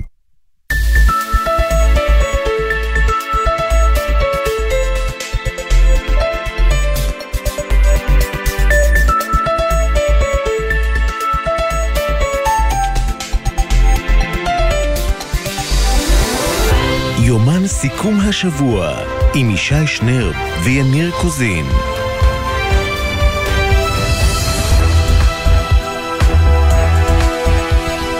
שלום לך ישי שנר. שלום יניר קוזין. טוב, את שעה שנייה. את השעה השנייה חשבנו לפתוח אחרת לגמרי. אבל שמענו במהדורה ידיעה אה, מזעזעת שמגיעה מעכו, תינוק בן יומיים, כן. נמצא בתוך ארגז קרטון. ברחוב. כן. שחבל הטבור עוד מחובר לגופו. תינוק בן יומיים, זה בדרך כלל מה שקורה. כן. אנחנו רוצים uh, להבין קצת יותר מה בדיוק הסיפור שם. איתנו קובי מנדל, כתבנו בחיפה והסביבה, שלום לך, ערב טוב. שלום אה, יניר אה, וישי, ערב טוב לכם. ובכן, אה, מדובר בהחלט בסיפור מאוד יוצא דופן של תינוק, ככל הנראה על פי הערכה גסה, שנולד באחד משלושת הימים האחרונים. הוא נמצא אחר הצהריים על ידי עובר אורח כשהוא בתוך קופסת קרטון, כשחבל הטבור עדיין צמוד לגופו. הפעוט הזה היה בהכרה. האזרח לקח את התינוק עם קופסת הקרטון, העבירו מיד לתחנת המשטרה. רגע, אזרח, כלומר אדם עובר ברחוב ופשוט מזהה אה, קופסת קרטון ובתוכה תינוק בן יומו? סביר להניח גם שהתינוק הזה הילל, הוא לא בדיוק אה, היה בשקט, וזה מה שבטח אה, הסב את תשומת ליבו של אותו עובר אורח אה, ששמע את הבכי של התינוק, והוא אה, לקח את קופסת הקרטון כמו שהיא עם התינוק והעבירו לתחנת המשטרה. אנשי uh, נקודת המשטרה בעיר עכו הזיקו את uh, אנשי מגן דוד אדום, הם uh, בדקו את הפרות, מצאו שמצבו טוב, הוא היה בהכרה אגב, הוא, הוא הותר uh, בשטח הפתוח במקום uh, מוצל. Mm-hmm. אנשי מגן דוד אדום העבירו את התינוק לבית החולים לגליל בנהריה, שם הוא כרגע עובר סדרת בדיקות uh, uh, נוספת כדי uh, לברר בדיוק uh, האם הוא זקוק לטיפול כלשהו. על כל פנים, במקביל עובדי אגף הביטחון בעיריית עכו החלו לבדוק ולהתחקות אחר מצלמות האבטחה הפרוסות בכל האזור הזה כדי לנסות אה, להבין מי ניח אותו שם. מי שהותיר מי שהותיר את התינוק הזה, גם חוקרי תחנת עכו, גם הם חוקרים את נסיבות האירוע כן. המוזר הזה. כנראה גם, אתה יודע, צריך לערב את אה, מחלקת הרווחה של העירייה, אם אני יכול אה, להמר. בהחלט מחלקת הרווחה, גם, אה, אה, גם אנשי מחלקת הרווחה מעורבים, אבל כרגע יותר כן. המתמקדת בחקירה מי הותיר את התינוק שם כדי לנסות לאתר אה, למי הוא שייך. מזעזע. קובי מנדל, תודה. בבקשה. אתה יודע, לפעמים אנחנו מדברים על דברים, ואני רק מנסה לחשוב, אתה יודע, על הסיטואציה של לבוא ולראות תינוק בתוך איזשהו ארגז כזה באמצע הרחוב. ולחשוב על החיים של התינוק הזה מעתה והלאה. על החיים של האישה או, ש... הג... או הזוג שכנראה נאלצו לנטוש אותו. לנטוש אותו ומה שם. בדיוק הסיבה, אם הם מאוימים על ידי, אה, הם צריכים להסתיר את התינוק, הם פשוט אין להם כסף והם החליטו לנטוש אותו בדרך שכזו, שלא בדיוק... אנחנו יודעים שתינוקות לפעמים ננטשים בבתי חולים, לצערנו זה הדבר שעדיין קורה, פחות ופחות אבל עדיין קורה, אבל להשאיר אותו בארגז ברחוב זה באמת... צעד אחד אה, כן. אה, יותר אה, רחוק ממה שהיינו חושבים. שמע, גם כל, ה, כל האירוע הזה, כל ההתנהלות הזאת, היא, היא דברים שאנחנו, אתה יודע, היית, היית קורא עליהם פעם, כן? לא, לא, לא מדברים שהיית כן. חושב שיקרו ב-2022. כן, אבל... יש, יש אגב סטטיסטיקות, באופן ביולוגי נולדים מעט יותר בנים אה, מבנות, משהו כמו 105 או 104 בנים על כל 100 בנות, אבל בסין למשל, שהיה שם את מדיניות הילד האחד, זה קפץ למספר הרבה יותר גבוה. ולמה? כי אנשים פשוט נפטרו מבנות שנולדו כי הם רצו בן באיזה אופן מסורתי כזה, כן. אה, בכל מיני דרכים אה, כאלה ואחרות, ולצערנו באמת דברים מזעזעים שלא חשבנו שנראה. אה, אה, בישראל בשנת 2022. וזה תמיד זורק אותך גם אה, לכמה שרשויות הרווחה, עד כמה הן יכולות להתפרץ ולמתוח את הידיים שלהן ואת הזרועות שלהן עד הסוף כדי לנסות ולהגיע אל כל אחד ואחת מהאנשים שנמצאים במצוקה, מהורים צעירים, כל האנשים שזקוקים לסיוע כזה או אחר, ואתה רואה שבסוף... אי אפשר להגיע לכולם, ופשוט כואב לי הלב על התינוק, רק עליו אני חושב, אתה יודע, שנמצא עכשיו אה, אה, כן. בבית החולים אה, לניאדו, הוא אמר? לא, בבית החולים הגליל בנהריה. ואיתנו נמצא כן. עכשיו... ג'אד, ג'אד בהו. שהוא האדם שדיווח למשטרה. הוא ראה אותו. על התינוק. ג'אד, שלום, ערב טוב. שלום, שלום. אתה זה שמצאת אותו? אה, לא אני את האמת, אני הייתי יוצא מהבית, עצר אותי בחור ועוד אה, שתי בחורות תיירות. אמרו לי בוא תסתכל, יש תינוק בתוך קרטון. ירדתי מהאוטו, אני מסתכל באמת. ישר התקשרתי למשטרה ונשארתי עד uh, שהגיעו המשטרה, נשארתי על יד התינוק. מה ראית בדיוק? אתה יכול לתאר לנו? הייתי, כן, תינוק בתוך קרטון, הוא היה לבוש, קודם כל היה, בהתחלה היה יושן, קרבתי אליו, התחיל לבכות. Mm. התחיל לבכות, אה, הייתי גם בשיחה עם, ה- עם מד"א ועם המשטרה. כן, אה, ואמרו לי, תישאר לידו עד שנגיע. הוא היה נראה לך באמת תינוק שנולד אה, אתמול? לא, לא, זה, זה נראה לי בן חודש. Mm. כי-. כי אמרו שעדיין הוא היה עם חבל הטבור, שזה ממש לא, לא, עניין של היה לבוש, שבוע-שבועיים. היה נקי מאוד. אה. כן. אז אוקיי, אז, אז, זה כבר, אז זה כבר שינוי ממה- מהדברים הראשונים שדווחנו עליהם. נ- ניסית להסתכל בסביבה, לראות אם יש מישהו שאתה יודע. מסתכל מה קורה, או- או או נמצא אה, שם לא באזור? היה אף אחד, לא היה אף אחד שם. מה חשבת? מה אה, חש... שתי בחורות תיירות היו? תי- תיירות? אין אלה שמצאו אותו? נראה לי שכן. ומה מה אתה חושב כשאתה רואה פתאום תינוק בתוך קרטון, קוראים לך... בהלם אחי, אני בהלם. אתה עדיין בהלם. גם עם הבנות שלי, עם הבנות, אה, אה, עד- עד עכשיו הן בוכות. וואו. מתי זה קרה? איזה שעתיים נראה לי. משהו כזה. וכשהשוטרים מגיעים הם אה, לוקחים אותו, זאת אומרת היית צריך להביא אותו לתחנת המשטרה או שהשוטרים הגיעו למקום? השוטרים הגיעו לפני מד"א, Mm. ולקחו את התינוק, ואמרו לי מד"א שיגיעו לתחנת משטרה. מה, אתה, אתה מכיר? יצא לך פעם לשמוע על סיפורים של תינוקות שננטשים? אה, אה, רק בסרטים אחי. אתה תושב עכו, ג'אד? כן. ואתה יכול לנסות לנחש, אם הייתי מבקש ממך לנחש, מה הרקע לסיפור הזה? מה קרה למישהו שהוא נאלץ לנטוש תינוק בתוך ארגז ברחוב? אין לי מושג אחי, אין לי מושג. אני ב- אני בהלם את האמת. מישהו, דיבר לא איתכם. מישהו דיבר איתכם גם מהרווחה או שעדיין לא? אה, לא. עדיין לא. ו- ו- והבנות, בות- כמה הבנות שלך? אה, יש לי אחת, אה, בת אה, שנתיים, שבע ושלוש עשרה. וואו. וואו. אה, ג'אד באו. מי שבעצם ראה את התינוק הזה ברחוב, תודה רבה, תודה רבה שדיברת איתנו. תודה אחי, תודה, יום טוב. יום טוב. יום טוב ונקווה לעתיד טוב. תחשוב על הסיטואציה כשאתה אומר לך בוא בוא מהר רגע בוא תראה ואתה רואה תינוק. אבל כמו קודם כל, שאמר לך, זה מהסרטים. כן, אבל קודם כל הוא הוא אומר שהיה נראה תינוק גדול יותר, והוא יודע, יש לו שתי בנות, אז הוא יודע איך נראה תינוק. והוא אומר שגם היה לבוש והיה נראה נקי, כן. אז, אז, אז זה, זה אפילו מעניין עוד יותר מה קרה בתקופה הזאת, מאז שהוא נולד, עד להחלטה הזאת. מחריד. ושנינו, זאת, זה, זה הזמן לומר ששנינו יש לנו תינוקות קטנים, צעירים, בני כמה חודשים, ואתה יודע, ואתה קם בלילה ואתה כל הזמן סביבם, ואתה כל הזמן בודק ורוצה לראות שהכל בסדר איתם, ולבוא ולהגיע למצב שבו אתה פשוט מניח אותו באמצע הרחוב ומקווה שיהיה בסדר. נורא. טוב. כן, אה, נסיבות חיים קיצוניות יכולות להוביל אנשים, הזכרנו את סין אגב, כן. יש, היה בסין 400 מיליון ילדים שננטשו סביב האירוע הזה של... בנים, אה, בנות? ילד, גם אחד. וגם, אה, בחלק כאילו נרשמו כמאומצים אצל הסבא והסבתא בכפר וכל מיני כאלה, וממש ילדי רפאים אה, שרק לאחרונה ככה עברו להיות רשומים, ו- ואני בטוח שאין, שאין מאחורי הסיפור הזה אב ואם אכזריים במיוחד, אלא אומללים. במיוחד. כן. אם זה כי הם מאוימים או אם זה מסיבות אחרות. טוב, אנחנו עכשיו, אה, אה, אם יהיו עוד פרטים, אנחנו כמובן אה, נעדכן אתכם באמצעות קובי מנדל שלנו ואחרים. אנחנו רוצים לחזור לענייני באווירה אחרת. לענייני הפוליטיקה. קודם כן. כל, אני מקווה שהכל יהיה טוב עם התינוק ושיהיה בריא, ו- ו- וזה הכי חשוב. עכשיו אנחנו לעניינים אחרים, נרצה לדבר קצת על שפה.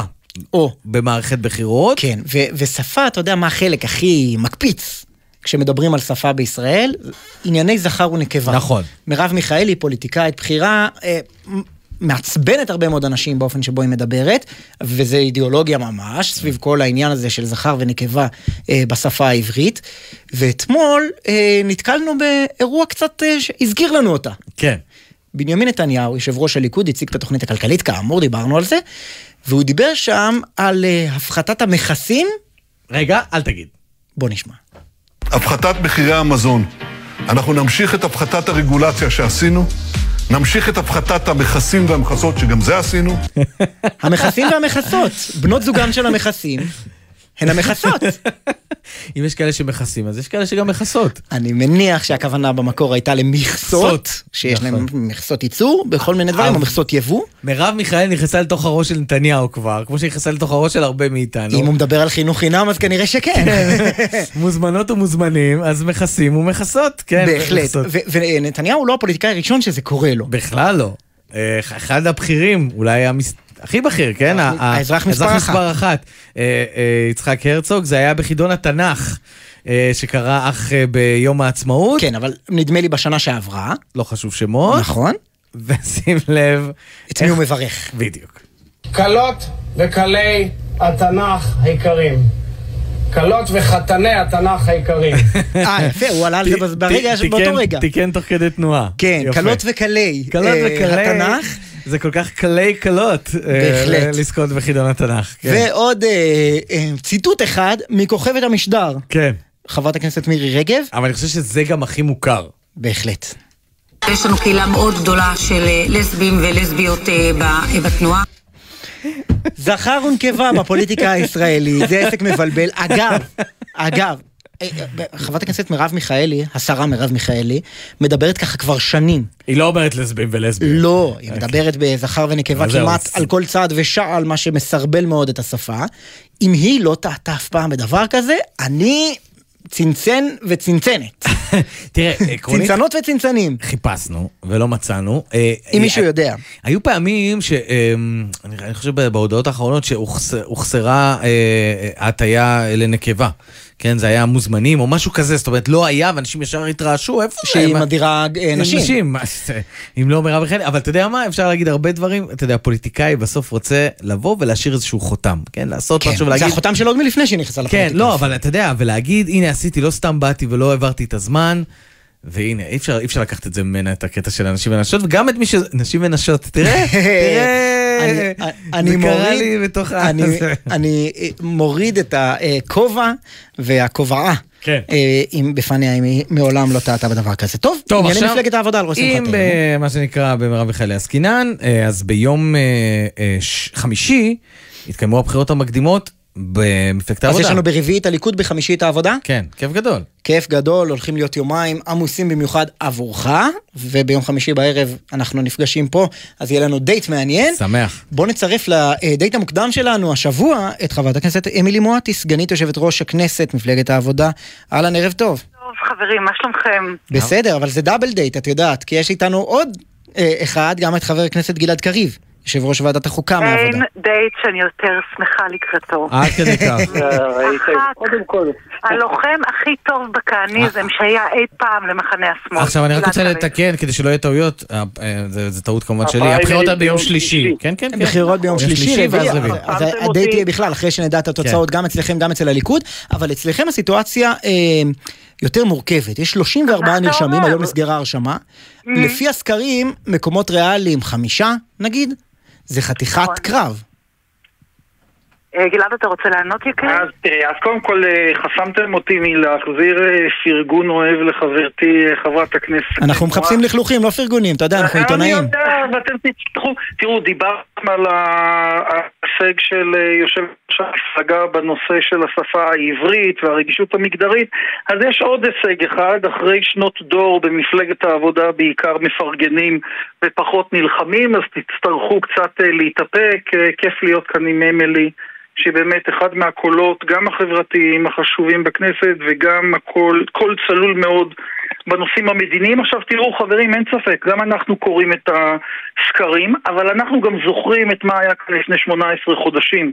כשהסקרים אה, דיברו על כך שמפלגת העבודה עם אפס מנדטים עגול, ובקמפיין חשוב שבעה חברי כנסת נכנסו. אני מאמין שבשלושת החודשים שיש לנו עד הבחירות, מפלגת העבודה אה, תלך ותתחזק. אוקיי. נכון, לא כל 34 מועמדים אה, ייכנסו לכנסת, אבל אני מאמין שחברי הכנסת המכהנים ישובו לכנסת, ואיתם גם אה, אנשים ונשים אה, חדשים. כדרך אגב, העובדה שיש 34 מתמודדים איכותיים, נשים וגברים מהפריפריה, מהמרכז, אה, דתיים, חילונים, אומרת משהו, כמו גם העובדה ש-40 אלף ישראלים, אתם יודעים, זה מחזה קצת נדיר, דמוקרטיה בתוך מפלגות בישראל, 40 אלף אנשים התפקדו למפלגת העבודה כדי לבחור את כן, הרשימה כן. ביום שלישי. אה, גם, גם מעניין. אה, חברת הכנסת אה, מואטי, רמזו לנו לפני השידור שאת הולכת להשיק את התוכנית המדינית או את הקמפיין המדיני. אני בדיוק... מה זה- מה זה אומר? למטה שלנו. אה, חשבתי שאת אומרת, אני בדיוק בקמפ דיוויד. אני... בעזרת השם אולי זה עוד יקרה. אני חושבת שהדור שלי הוא דור שהיה מספיק מבוגר כשיצחק רבין נרצח כדי להבין את הכורח שבהסדרים מדיניים, אבל מספיק צעיר כדי לאכול שנים של תעמולה נגטיבית נגד אה, המחנה שלנו ונגד האפשרות שאנחנו נפנה אל הדרך המדינית. ואתה יודע, אנשים אה, בגילי היום בכנסת מתרחקים מזה כמו מאש, לא נוגעים בנושא המדיני. יש המון שהם מבינים בביטחון, ויש המון שחיים בניתוק מוחלט אה, של הקשר בין אה, ביטחון המדינה לבין הסדרים מדיניים. אבל את יודעת, אה, בשנה האחרונה שניכם הייתם חברים בקואליציה ובממשלה שבכלל לא פעלה בכיוון המדיני שאתם דיברתם מודה- עליו במשך שנים, מפלגת העבודה. יותר מזה, נלחמתם ועדיין. להעביר את חוק תקנות יו"ש ואת חוק האזרחות ואת אה, איחוד משפחות וכל להפריד. העניינים. וכמו כמו ששולמית אלוני בזמנו חבשה את השטריימל למען השלום, אתם אימצתם את הכיבוש אה, למען המלחמה בנתניהו. קודם כל, אני נכונה לחבוש כל שטריילמן שתבקש ממני אה, למען חזרה לשולחן המשא ומתן. לצורך העניין, אתה צודק. בממשלה הבאה, בהסכמים הקואליציוניים, אנחנו נהיה חייבים להכניס גם על מה כן מדברים בנושא המדיני ולא רק מה לא עושים בנושא המדיני. ועדיין, אתה יודע, בוועדת החוץ והביטחון התקיימו דיונים שהם גם אה, מדיניים. שם הניתוק המלאכותי בין ביטחון ישראל לבין מהלכים מדיניים לא קיים.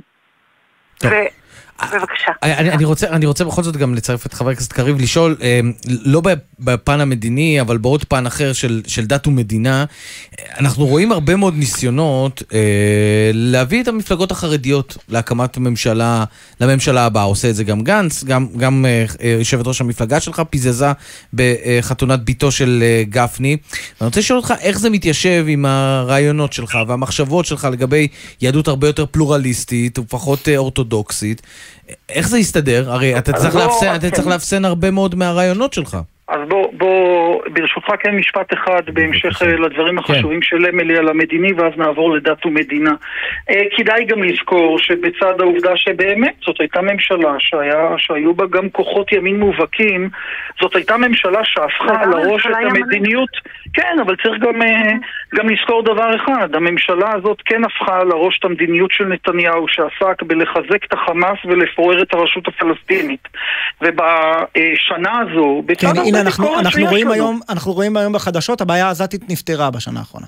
הבעיה העזתית אה, ממש ממש לא נפתרה, אבל התופעה הזו שבה ממשלת ישראל מתנהלת רק למול הכוחות היותר קיצוניים, היותר מיליטנטיים, וזונחת לחלוטין את הצורך להימצא גם באיזשהו שיג ושיח פוליטי-מדיני עם ההנהגה של הרשות הפלסטינית, התופעה הזאת נגמרה. גורמים בהנהגת הימין הודו בפה מלא שהם העדיפו לחזק את החמאס ולהחליש את אבו מאזן כדי להוריד את האפשרות המדינית מסדר היום. כולנו, כולנו זוכרים את התמונות של מזוודות, אה, של מזוודות הכסף. ואתם מחזקים עכשיו את הג'יהאד, לא אתם, אבל הממשלה מחזקת את הג'יהאד האיסלאמי על חשבון- כן. על חשבון החמאס, כאשר... הפוך, כן. הפוך לגמרי. למה הפוך? ממש- בוא. בוא אסביר זה גם לא טוב. לחזק את החמאס על חשבון הג'יהאד האסלאמי. בוא, בוא, בוא, בוא, אני רוצה לומר לך, תראה. מה אתה חושב שהג'יהאד חושבים על המהלכים האלה? יש פוליטיקאים, בוא אני רוצה לומר לך, יש פוליטיקאים שעסוקים בהצהרות אה, פומפוזיות, ויש פוליטיקאים שעסוקים בלנהל את הסיטואציה המורכבת שאנחנו נמצאים בה בדרך המיטבית. אני רוצה ממשלה, ואני רוצה מערכת ביטחון שערה לצורך להגן על חיי ישראלים. ההרתעה שלנו מול הג'יהאד האיסלאמי הושגה למשל בפעולה החשובה שנעשתה בג'נין, ואם קיים מידע קונקרטי שחיי ישראלים נמצאים בסכנה, חיי אזרחים, אז טוב שננקטים צעדים. עכשיו אני באמת, אתם יודעים, אה, אף אחד לא חושב שיש פתרונות קסם, לא למול עזה, לא למול יהודה ושומרון, אבל השאלה האם יש כאן ממשלה שרוצה לנוע גם אם בצעדים איטיים לעבר הסדרים מדיניים, או ממשלה שעסוקה ולייצר מציאות דו-לאומית אבל- אה, רגע. מדממת. וזו הבחירה אני, לפני אני, לפני רוצה להכניס, האזרחים בישראל. אני רוצה להכניס את אמילי מואטי לדיון הזה בדיוק, כי, כי זה מתחבר לי לשאלת האיחוד שלכם עם מרץ, שאתם מסרבים לו בתוקף, והרבה אנשים תמהים למה. בסופו של דבר, העמדות המדיניות שלכם, ואם דיבר, הזכרנו את שולמית אלוני, לא כאלה רחוקות. ישי, אם אנחנו פה, במקור אני בעד חזרה לפוליטיקה דו-גושית. אני באמת חושבת שאם ברני סנדרס והילרי קלינטון יכלו להיות חברים באותה מפלגה, אז גם אה, מאיר כהן ומוסי רז, לצורך העניין. שמענו את זה היום גילה גם גמליאל. גילה גילה גמליאל או מירי רגב. לא, גילה גמליאל אמרה את זה. כן, אבל כנראה שאתן לא הייתם מוצאות את עצמכם באותו מצד. עד שזה, עד שזה יקרה, ועד שיקום המנהיג האמיץ שיגיד חברים אנחנו מקימים מחדש מערך דמוקרטי אה, גדול, אני חושבת שהדיבור על חבירה למרץ הוא דיבור תבוסתני, גם אגב מצד מרץ. לא יכול להיות שכל פעם שמתחילה מערכת בחירות, מיד מתחילות השאלות מה יהיה עם מרץ, איזה אסון עומד להתרגש עליה. זה מכונן מציאות. וזה אבל, רע. אבל כי אין ביניכם הבדל. איש בציבור לא יודע אם להבדיל בין העמדות של אורי זקי ותמר זנדברג לבין העמדות של גלעד? קריב ואמילי מואטי. אז א', אתה גם, גם בזה אני חושב שאתה לא, אה, לא מדייק, ומי שמסתכל על השנה האחרונה בכנסת רואה בהחלט גם, אה, גם הבדלים שהם לא ניואנסים, אבל תאמר, באותה מידה, אז מה ההבדל בין הציונות הדתית לבין הליכוד, ומה ההבדל בין ש"ס לבין יהדות התורה? תראה, אה, ברור שיש אה, שני גושים פוליטיים שיש להם אינטרס מאוד גדול באיחוד הזה. הימין ומפלגות המרכז. הם ישמחו שיהיה פה שמאל מכווץ מנדטים. אבל אנחנו לא בדיוק מה מוכנים... שיקרה אם אנחנו נלך עכשיו ביחד, אנחנו- כבר נכון, ניסינו את זה. אנחנו, אנחנו, אני, אני באמת מראש מתנצל בפני אנשי הימין ובפני אה, אה, ראשי מפלגות המרכז שהשמאל, אה, אה, במקרה אה, שלנו בוודאי השמאל הציוני, לא עסוקים ב- בלהיות מגש הכסף ל- אוקיי. לממשלות שלהם. או- עכשיו רק אם אפשר כן. משפט אחד על הדת אה, זהו, אני, אני, בכל. זאת הפלירטוטי במפלגות החרדיות והדיבור על כך שהם יהיו חלק מהממשלה הבאה. אז בואו אני רוצה לומר בצורה פשוטה, אתם אה, בקיאים בפוליטיקה לא פחות ממני אולי יותר. אתם יודעים היטב שהתנאי היחיד להצטרפות של מפלגות חרדיות או לממשלת אחדות או לממשלת אה, אה, מרכז-שמאל היא שאין 61 מנדטים לבנימין נתניהו. וכאשר לא יהיו 61 מנדטים לבנימין נתניהו, וזו המטרה שלנו, על זה הקרב, אז בהחלט אפשר לשבת עם המפלגות החרדיות. הם שלא. מוכנים לקרוא לך הרב בכלל? אין לך אני בעיה רוצה- איתם? אני רוצה לומר לך משהו. אני, אני את הרבנות שלי לא סומך על איך קורא לי אה, מר פרוש. הציבור שרוצה שאני... אבל את הממשלה שלך כן. אני רוצה, כן, מכיוון שאתה מכיר היטב את הדיונים שהתקיימו השנה בוועדת החוקה, אתה ראית איך מאחורי כל הכותרות בסופו של דבר יודעים לעבוד ביחד, מוצאים את הדברים שצריך להסכים עליהם לטובת אזרחי מדינת ישראל. יש לנו מטרה אחת, למנוע מבנימין נתניהו את האצבע ה-61. אני מאמין שנצליח בזה, הוא נכשל בזה ארבע פעמים. ולך לא תהיה בחמישית. בעיה לשבת עם יהדות התורה באותה אני ממשלה. אומר לך, אני אומר לך, אני אומר לך, אנחנו, יש לנו מטרה אחת, למנוע מבנימין נתניהו ומהשותף האסטרטגי שלו, בן גביר, היורש של כהנא, לנהל את המדינה הזאת. זה הדבר אוקיי. שחשוב לנו ואנחנו נשיג אותו. משפט אחרון שלך, חבר הכנסת ברשותכם, אני מואטי. מבקשת גם אה, אמירה ערכית על הציבור החרדי. אני חושבת שהמצביעים למפלגות החרדיות הם לא הבעיה, אלא הפתרון. ואני חושבת שחוץ מדבר, בנוסף לדברים שגלעד אמר על אה, נתניהו, אני חושבת שאנחנו צריכים לכונן מחדש איזה אתוס ישראלי משותף, שהוא משותף גם לנו וגם למסורתיים וגם לחרדים וגם לערבים אה, אזרחי ישראל.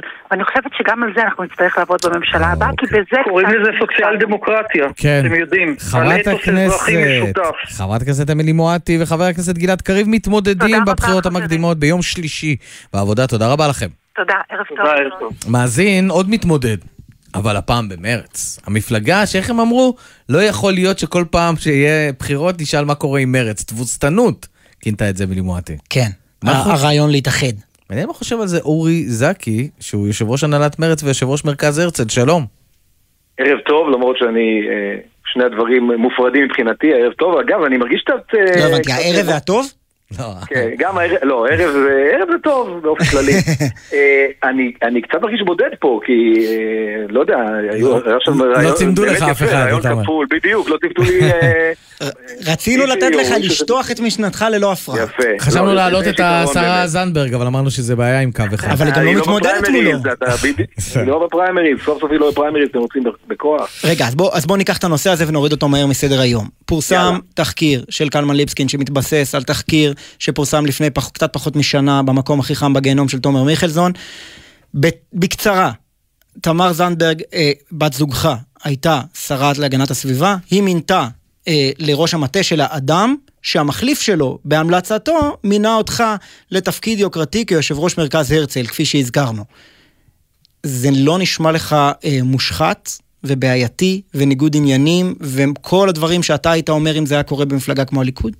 לא, קודם כל, מכיוון שהתפקיד הזה אה, הוצע לי אה, כבר באוקטובר אה, 2020, כלומר אה, לפני שנתיים, שאז היית צריך להיות אה, נביא בסדר גודל אה, של ירמיהו, אה, אה, או, או נחמיה, או אני יודע מה, או ישעיהו, בשביל לחשוב בכלל שתהיה ממשלה כזאת, אה, אה, ומי שמינה אותי גם מינה אותי בעבר. יש פה ניסיון ברור לפגוע בי באמצעות בת הזוג שלי, אה, ניסיון, אה, אוסף של רכילות.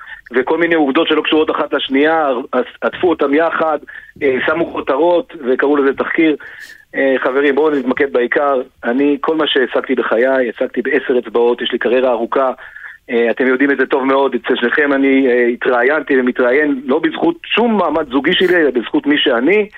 אה, אבל, את התפקיד. במרכז הרצל קיבלת. קיבלת בזכות, או, או, או בזמן שהיית בניגוד עניינים די רציני עם השרה שאחרי, שמינתה את האדם הממנה. זה, זה שלוקחים את המילה, את המילה הזאת שאמרת ניגוד עניינים, זה לא מה שבאמת זה היה המצב. אני אומר לכם שוב, אני אה, קיבלתי את המינוי הזה הרבה לפני שהיא הייתה שרה, ומישהו היה יכול לדמיין בכלל שהיא תהיה שרה. הובטח ו- לך המינוי הזה, אבל המינוי עצמו אבל קרה המינוי- בפועל על ידי אה, אה, האדם שהחליף את האדם שמונה לראש המטה של השרה.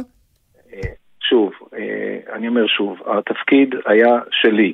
הוא לא קשור בשום צורה למינוי כזה או אחר במקום אחר. זה תפקיד שאני הועדתי לו בזכות הכישורים שלי, בזכות הניסיון שלי באותו ארגון עצמו, בהסתדרות הציונית העולמית, בתפקיד בכיר שונה, אה, שאגב, אותו אדם גם מינה אותי אז. חבר'ה, באמת, מדובר בניסיון אה, לפגוע בי על ידי אה, אה, שימוש בבת הזוג שלי, לא ובדיעבד, לזה. ובדיעבד לא היית, לא היית פועל אחרת, או למשל נגיד משהה את המינוי הזה שלך לתקופה אחרת.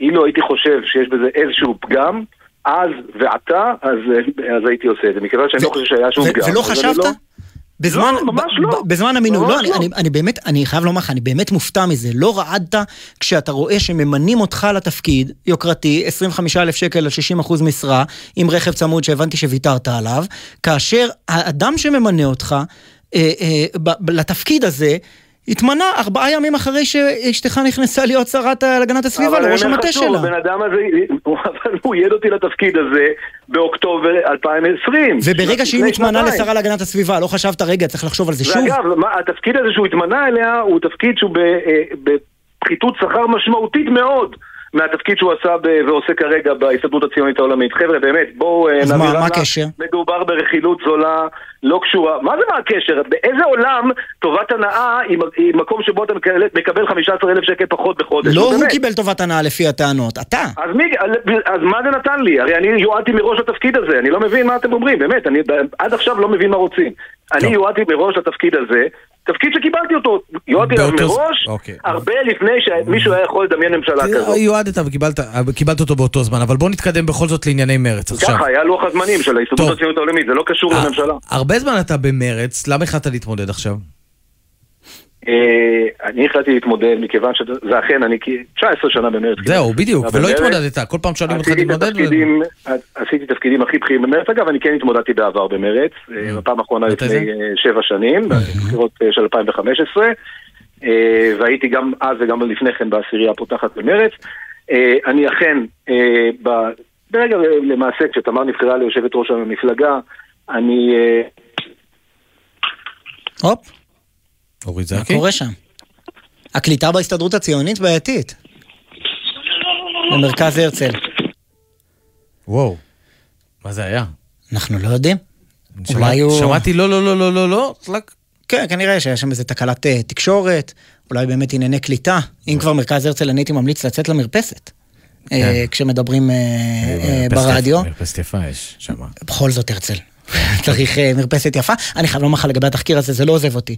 השתיקה מסביב, אחרי הפרסומים האלה, וה- והתשובות שהוא נותן, ל- לטעמי, לא מספיקות. גם התראיינה תמר זנדברג, נשאלה עשרות פעמים על ידי גולן יוכפס וענה דוידוב, האם היא שוחחה עם יאיר לפיד כדי שיקצר את כהונת, לא משנה, יש שם איזה בוכלטריה כן. מול יש עתיד ומרץ בהסתדרות הציונית, התחמקה מלענות על השאלה הזאת. אה, זה מטריד אותי. עכשיו, אני, אני לא רוצה להפוך את כל הרעיון הזה למתקפה לאוריזקי אה, אה, אה, לגבי התחקיר, כן. וכבר עברנו הלאה, אבל הנה הוא חזר אלינו, אז אני אאפשר לו, אם הוא רוצה להגיב לעניין, אם הוא רוצה לעבור הלאה, הוא מוזמן.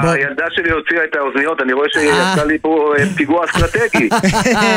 היא זיהתה שאתה מסתבך, אמרה יאללה אבא, שמעתי את הלא לא אני לא לא לא. מסתבך ולא כלום. אבל רגע, אה, ישי, ישי, באמת, גם הדברים שאמרת כרגע, אני אומר לך שוב, זה פשוט, אתה סתם, אתה עושה עוול פה לבן אדם שיש לו קריירה מפוארת, אה, כישוריו מוכחים, באמת, באמת, באמת, בוא נמשיך הלאה. טוב, אה, בוא, בוא נשאל לגבי, אה, אמרו מקודם פה שני אנשים אה, ממפלגת העבודה, שזה תבוסתנות של מרץ לרצות כל הזמן אה, להתחבר בחזרה עם מפלגת העבודה. במילים אחרות, יש לכם עניין, תתמודדו לבד, למה אנחנו כל הזמן צריכים לסחוב אתכם על הגב? אז בוא אני אגיד את הדבר הבא, קודם כל, אני בעד חיבור בין מרץ לעבודה, אני אה, הייתי, אני רואה את עצמי כתלמיד של אה, יוסי ביילין, הייתי אה, יועצו בעבר, הוא דיבר אז על, כשהיה למ- למפלגת העבודה, והוא היה אז מפלגת, איש מפלגת העבודה, 34 מנדטים ולמרץ היו 10 מנדטים, הוא דיבר על איחוד גדול סוציאל דמוקרטי אה, ב- בשמאל הישראלי. הסיבה שאני בעד איחוד כזה והקמה של מפלגה אה, של... ש- תאחד את כל כוחות השמאל בישראל, השמאל הציוני, היא לא בגלל אה, קוניונקטורה כזאת או אחרת, או בגלל אה, כמות מדענים כזאת או אחרת. בזה דווקא אני מסכים, הריצה ה- ה- ה- לחוד היא יותר נכונה מבחינת מנדטים, כי בסוף הסך החלקים יהיה גדול מה... אה, מ- מ- כן, אה, אבל זה- אבל זה הכל בתוך הגוש. לא, בסדר גמור. אני חושב שלשמאל בישראל מגיע שתהיה מפלגה גדולה משמעותית. אה, בוא נגיד, היום אין מפלגות גדולות, אבל לפחות שתתחיל מפלגה בינונית, אבל זה צריך לעשות בהתלהבות, כן, זה צריך. לעשות בכוונה. אם, אם, אם אין אה, כוונה. גו- גוררים את מפלגת העבודה לזה בלי שהיא רוצה, או כל, אה, ורב מיכאלי אינה מעוניינת בזה, אז לא צריך לעשות את הדבר הזה. אני חושב שזה צריך לעשות מתוך הבנה שאפשר לבנות פה משהו גדול, משמעותי, שיהיה לשמאל ייצוג ראוי עם מפלגה גדולה. אה, זה אגב יהיה גם טוב ליושב ראש או יושבת ראש המפל- מפלגה כזאת, שיהיה מאחורי הכוח יותר אה, משמעותי. אה, אז אני, אני חושב שזה כן דבר שצריך לעשות, אבל שוב, לא, לא כאיזה כורח, רק אם באמת רוצים לעשות את זה. טוב, אגב, מה אתה חושב על, ה- על הכיוון של uh, מרץ? דיברנו על זה גם עם הח"כים ממפלגת העבודה, שהם לא, אתה יודע, אה, הפקירו את הנושא המדיני, הנושאים המסורתיים, גם דת ומדינה, הכל, על מנת, בשביל קדושת הרעיון, המלחמה בנתניהו. מה זאת אומרת? לא הבנתי, מה, מה, איזה נושאים מדיניים הם אה, זנחו? אני לא יודע לגבי אה, מרץ. מרץ לא זנחה שום נושא מדיני. מרץ מאמינה... יושב ראש מרץ טס במסוק לישיבה חגיגית אה, ברמת הגולן, ונלחם להעביר את חוק האזרחות ואת חוק יו"ש, ונזפתם קשות בחברת הכנסת הסוררת ממפלגתכם, שלא הסכימה להצביע בעד נושאים. ימניים עד הסוף. האם. חבשתם את, אה, את הכיבוש למען אה, אה, מניעת נתניהו בשלטון? זה לא למניעת נתניהו בשלטון, זה לא בגלל שנתניהו אנחנו לא אוהבים את הצבע, צבע השיער ה- ה- אה, המתחלף שלו או משהו כזה. זה בגלל, מכיוון שבנימין נת... סליחה, מכיוון שבנימין נתניהו, מרגע שהפך להיות אה, נחקר ולאחר מכן נאשם במשפט פלילי, הפך את אה, מוסד ראשות אה, הממשלה לקרדום לחפור בו לענייניו האישיים. וככזה הוא חבר באמת לגורמים הכי נוראים בחברה הישראלית, בציבוריות הישראלית, בראשם לכהניסטים, אה, בן גביר, ואנחנו רואים את העלייה שלו בעקבות הלגיטימציה שהוא קיבל מנתניהו, על מנת לחרב את הדמוקרטיה הישראלית. לא אכפת לו משלטון החוק, לא אכפת לו ממערכת המשפט, לא אכפת לו מאכיפת החוק, העיקר שהוא יימלץ ממשפטו. ולכן אנחנו חושבים שהכורח כרגע, מצב החירום כרגע, הוא להציל את הדמוקרטיה הישראלית. זה לא סותר את העובדה שהאיום הקיומי מספר אחת על מדינת ישראל הוא לא איראן, הוא לא שום דבר אחר, הוא הנושא הפלסטיני. על מנת אה, לשמר את מדינת ישראל כמדינת הלאום היהודית הדמוקרטית, חייבים להגיע להסכם עם הפלסטינים, שהוא יהיה ערובה גם לביטחון שלנו וגם לאופי שלנו כמדינת הלאום היהודית הדמוקרטית. זה לא נעלם מאף מקום, זה לא, זה לא הלך לשום מקום, אבל לפעמים ב- כשאתה בממשלה אתה צריך לעשות, להבין מה הרכב הממשלה.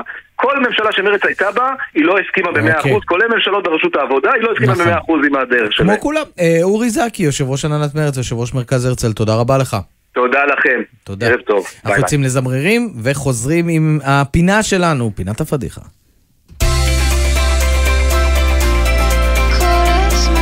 גלי צה"ל, יותר מ-70 שנות שידור ציבורי.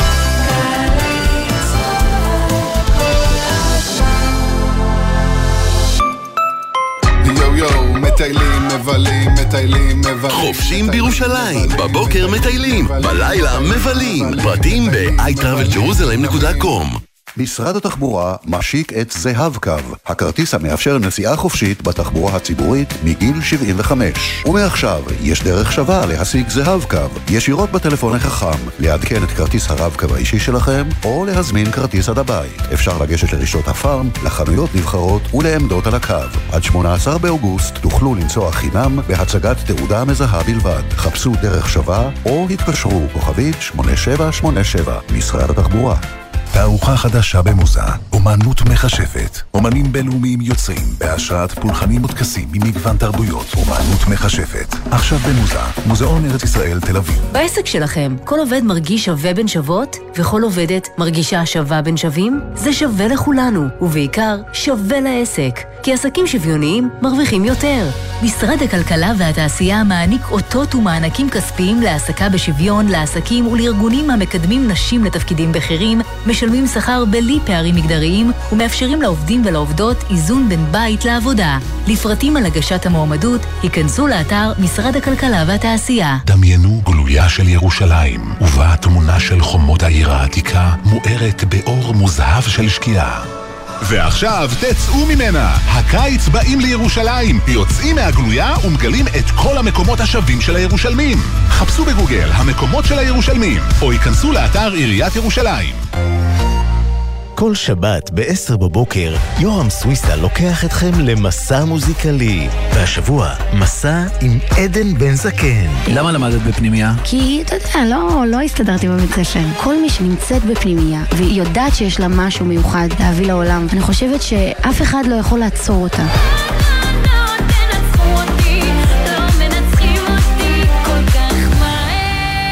מסע עם יורם סוויסה, שבת 10 בבוקר, ובכל זמן שתרצו, באתר וביישומון גלי צה"ל. עכשיו בגלי צה"ל, ישי שנר ויניר קוזין.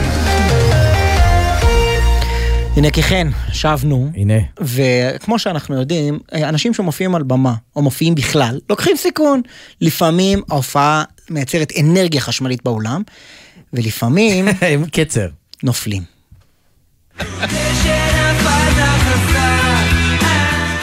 כוכבים משתפים בפדיחות על הבמה.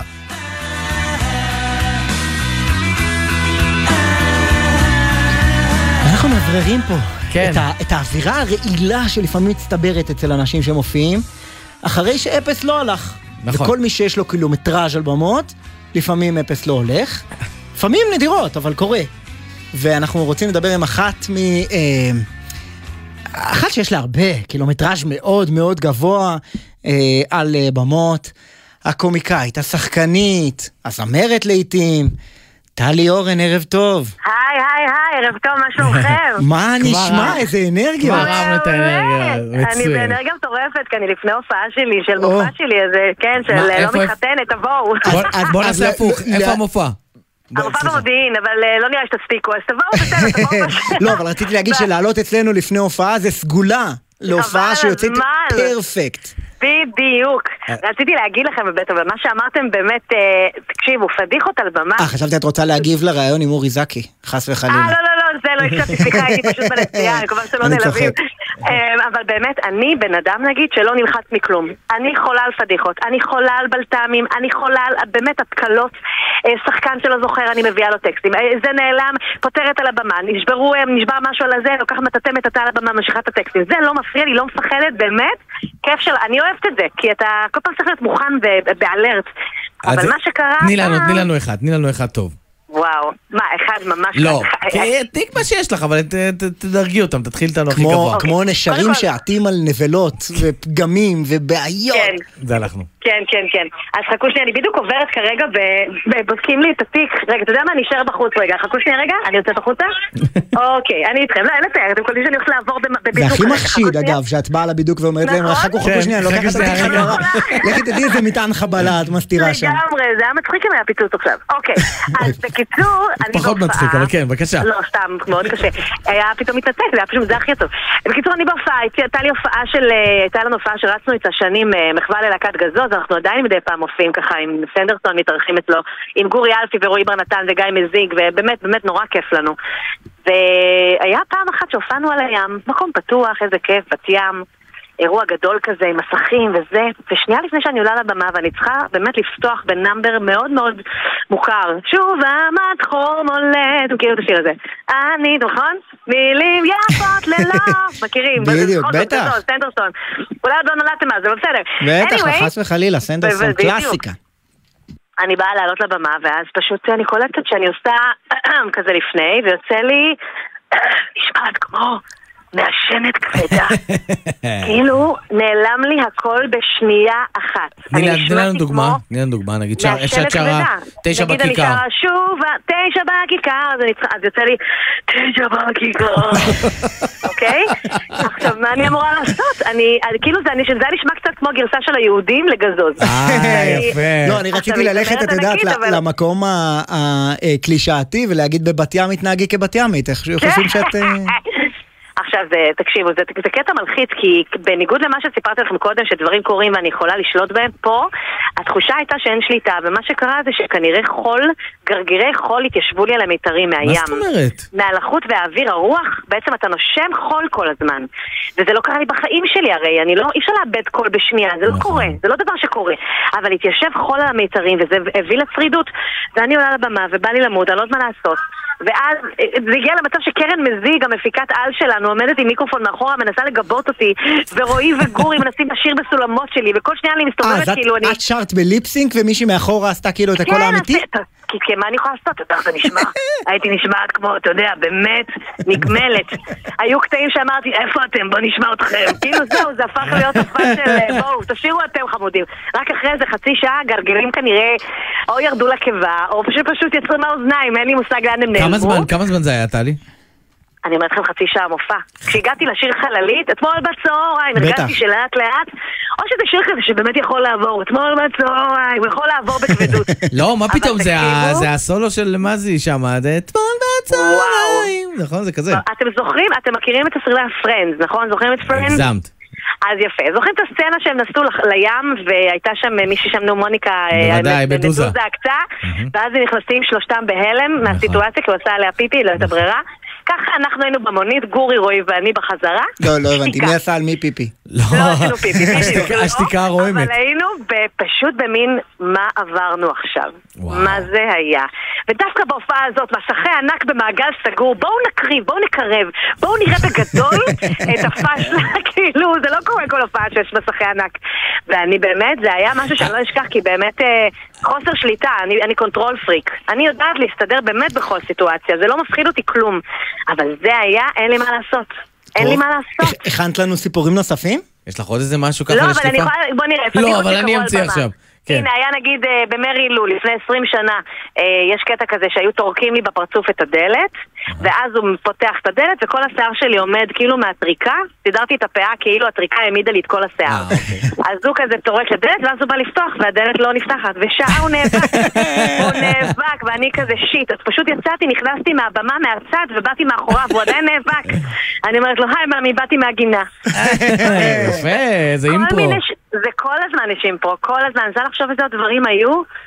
אה, וואי, זה קורה המון, אבל... רגע, אבל טלי, מה את עושה עכשיו? תספרי לנו עוד פעם על ההצגה של עכשיו. אה, בדיוק. אז קודם כל המופע שלי לא מתחתנת, זה מופע קומי עם שלושה נגנים מדהימים על הבמה. יש לנו בגריי, תבואו לגריי בשבעה. בספטמבר. לא, בתל אביב, איפה שצבת? בתל אביב, נתחיל מתל אביב, אחר כך עם נגיע גם אימפריה, ליהוד. גריי. כן. כן, כן, אני בשיחת רדיו, בגלל זה מדברים איתי תוך כדי. אה, בקיצור, אז תבואו, כי יהיה נורא כיף בשבעה לספטמבר, ואני עושה את החב"דניקים, מחזמר חדש שעולה ממש עוד שבוע בתיאטרון הקאמרי, Mm. ואני בהתרגשות אטומית, זה הולך להיות מצחיק, אתם תעופו על זה. החב"דניקים. המחזמר, ולא כן, מתחתנת ולא בגריי מתחתנת. בתל אביב.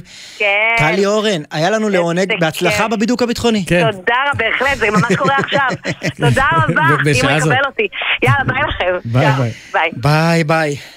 טוב, אה, נפלתי ממש על הגריי, אה? נפלת חזק, כן. כמו שאומרת אה, אה, הפינה, ומנפלת חזק אנחנו עוברים לנושא הרבה יותר רציני, שקצת הזכרנו אותו ככה בהתחלה. ניצב ג'מאל חכרוש, זוכר?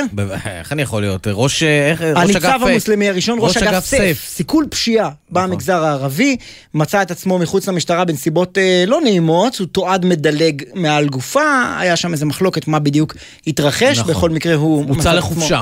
כן, ובאירוע אחר שהיה, אה, בעודו ניצב במשטרה, ירו לעבר הבית שלו. גורמי פשיעה במגזר הערבי, הם נעצרו, היה היה דיון אה, בבית המשפט, ונגזרו על עורך הדין שירה לעבר ביתו של ניצב חכרוש, 58 חודשי מאסר, קצת יותר מארבע שנים וחצי, אבל דיווח הבוקר בעיתון הארץ טוען שניצב חכרוש הגיע?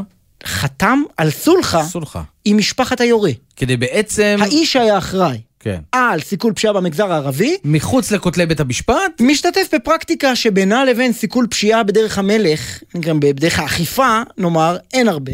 נכון. ואנחנו רוצים לדבר בעניין הזה עם בסם חכרוש, אחיו של אה, אה, ג'מאל, שלום לך, ערב טוב. ערב טוב, סליחה על כל המאזינים. אז... נכון אה, או לא נכון? היה? היה חתימה על הסכם סולחה? בכלל לא היה ולא נברא, אתה לא יודע המצאה של מי זה, זה, זה סתם אה, קשקוש. לא הייתה סולחה ולא היה שום דבר. בסך הכל משפחת חטיב הייתה ש, שאין סכסוך בינה לבין אה, בין ניצב חכרוש. באו, באו וגינו את המעשה הזה, ולא... מה זאת אומרת? זה- אבל- אבל איך אין סכסוך אם ירו לכיוון הבית עם אחד לא, מבני משפחתם? מישהו ירה. המורשע הוא עכשיו בית סוהר, ושירה. לא הייתה איתו סולחה, לא תהיה איתו סולחה לעולם, לא הייתה סולחה כזאת. המשפחה שלו באו וגינו, ואמרו אנחנו איתך בכל דבר. זה מה שקרה. וזה לא הוצג מה- לבית המשפט כאי הבנה? אז רב הם הלכו לבית המשפט ואמרו שאנחנו הלכנו ל- ל- למשפחת חכרוש.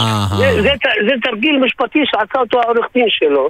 אה, אתה אומר שבעצם המשפחה של היורה והעורך דין של היורה הגיעו לבית המשפט והציגו, אתה אומר, זה מצג שווא, כן, כאילו באו חכרוש הגיע והגיעו להסכמה והגיעו כן, להסכמה כן, שזה אי הבנה. הלכנו וגינינו ודברים כאלה, מתוך כוונה להקל בעונשו. אני שומע את החשש שלך, אבל הבעיה שהעיתונאי ג'וש בריינר מהארץ חשף הבוקר עזוב מסמך. הכותרת. אני רוצה לקרוא, הכותרת היא הסכם סולחה, שנערך ונחתם ביום 16 ביוני בכפר כנא, בין ג'מאל אברהים חכרוש מי חתום עליו, אדוני?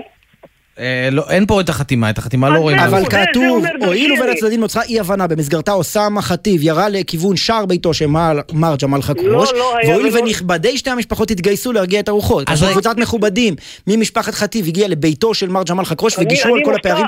איך אתה. קורא לאירוע הזה שבו אה, אה, קבוצת מכובדים ממשפחה ש- שבנה ירה על בית, מגיעה אל אותו בית ומרגיעים את הרוחות? איך קוראים לזה? תשמע, תשמע, קודם כל, מדובר בבן אדם פרטי. אנחנו לא מענישים כל המשפחה שלו. בשום פנים ואופן, המשפחה שלו באה וגינתה, גינתה את המעשה הזה. והמורשע הוא עכשיו בשל בבית סוהר. ולא היה, ולא נברא, ולא הייתה סולחה איתו, ולא תהיה איתו סולחה איתו. אבל מה- אבל המשפחה שלו, המשפחה שלו הגיעה לבית משפחת חכרוש? המשפחה באה וגינתה את המעשה שלו, דווקא מעשה נורא. וחתמו על הסכם סולחה שאומר שהוא לא מתחייב לא לתבוע, והם. מתחייבים לא לירות. לא, מה זה מתחייבים לא לראות? בחייך, זה, רציני?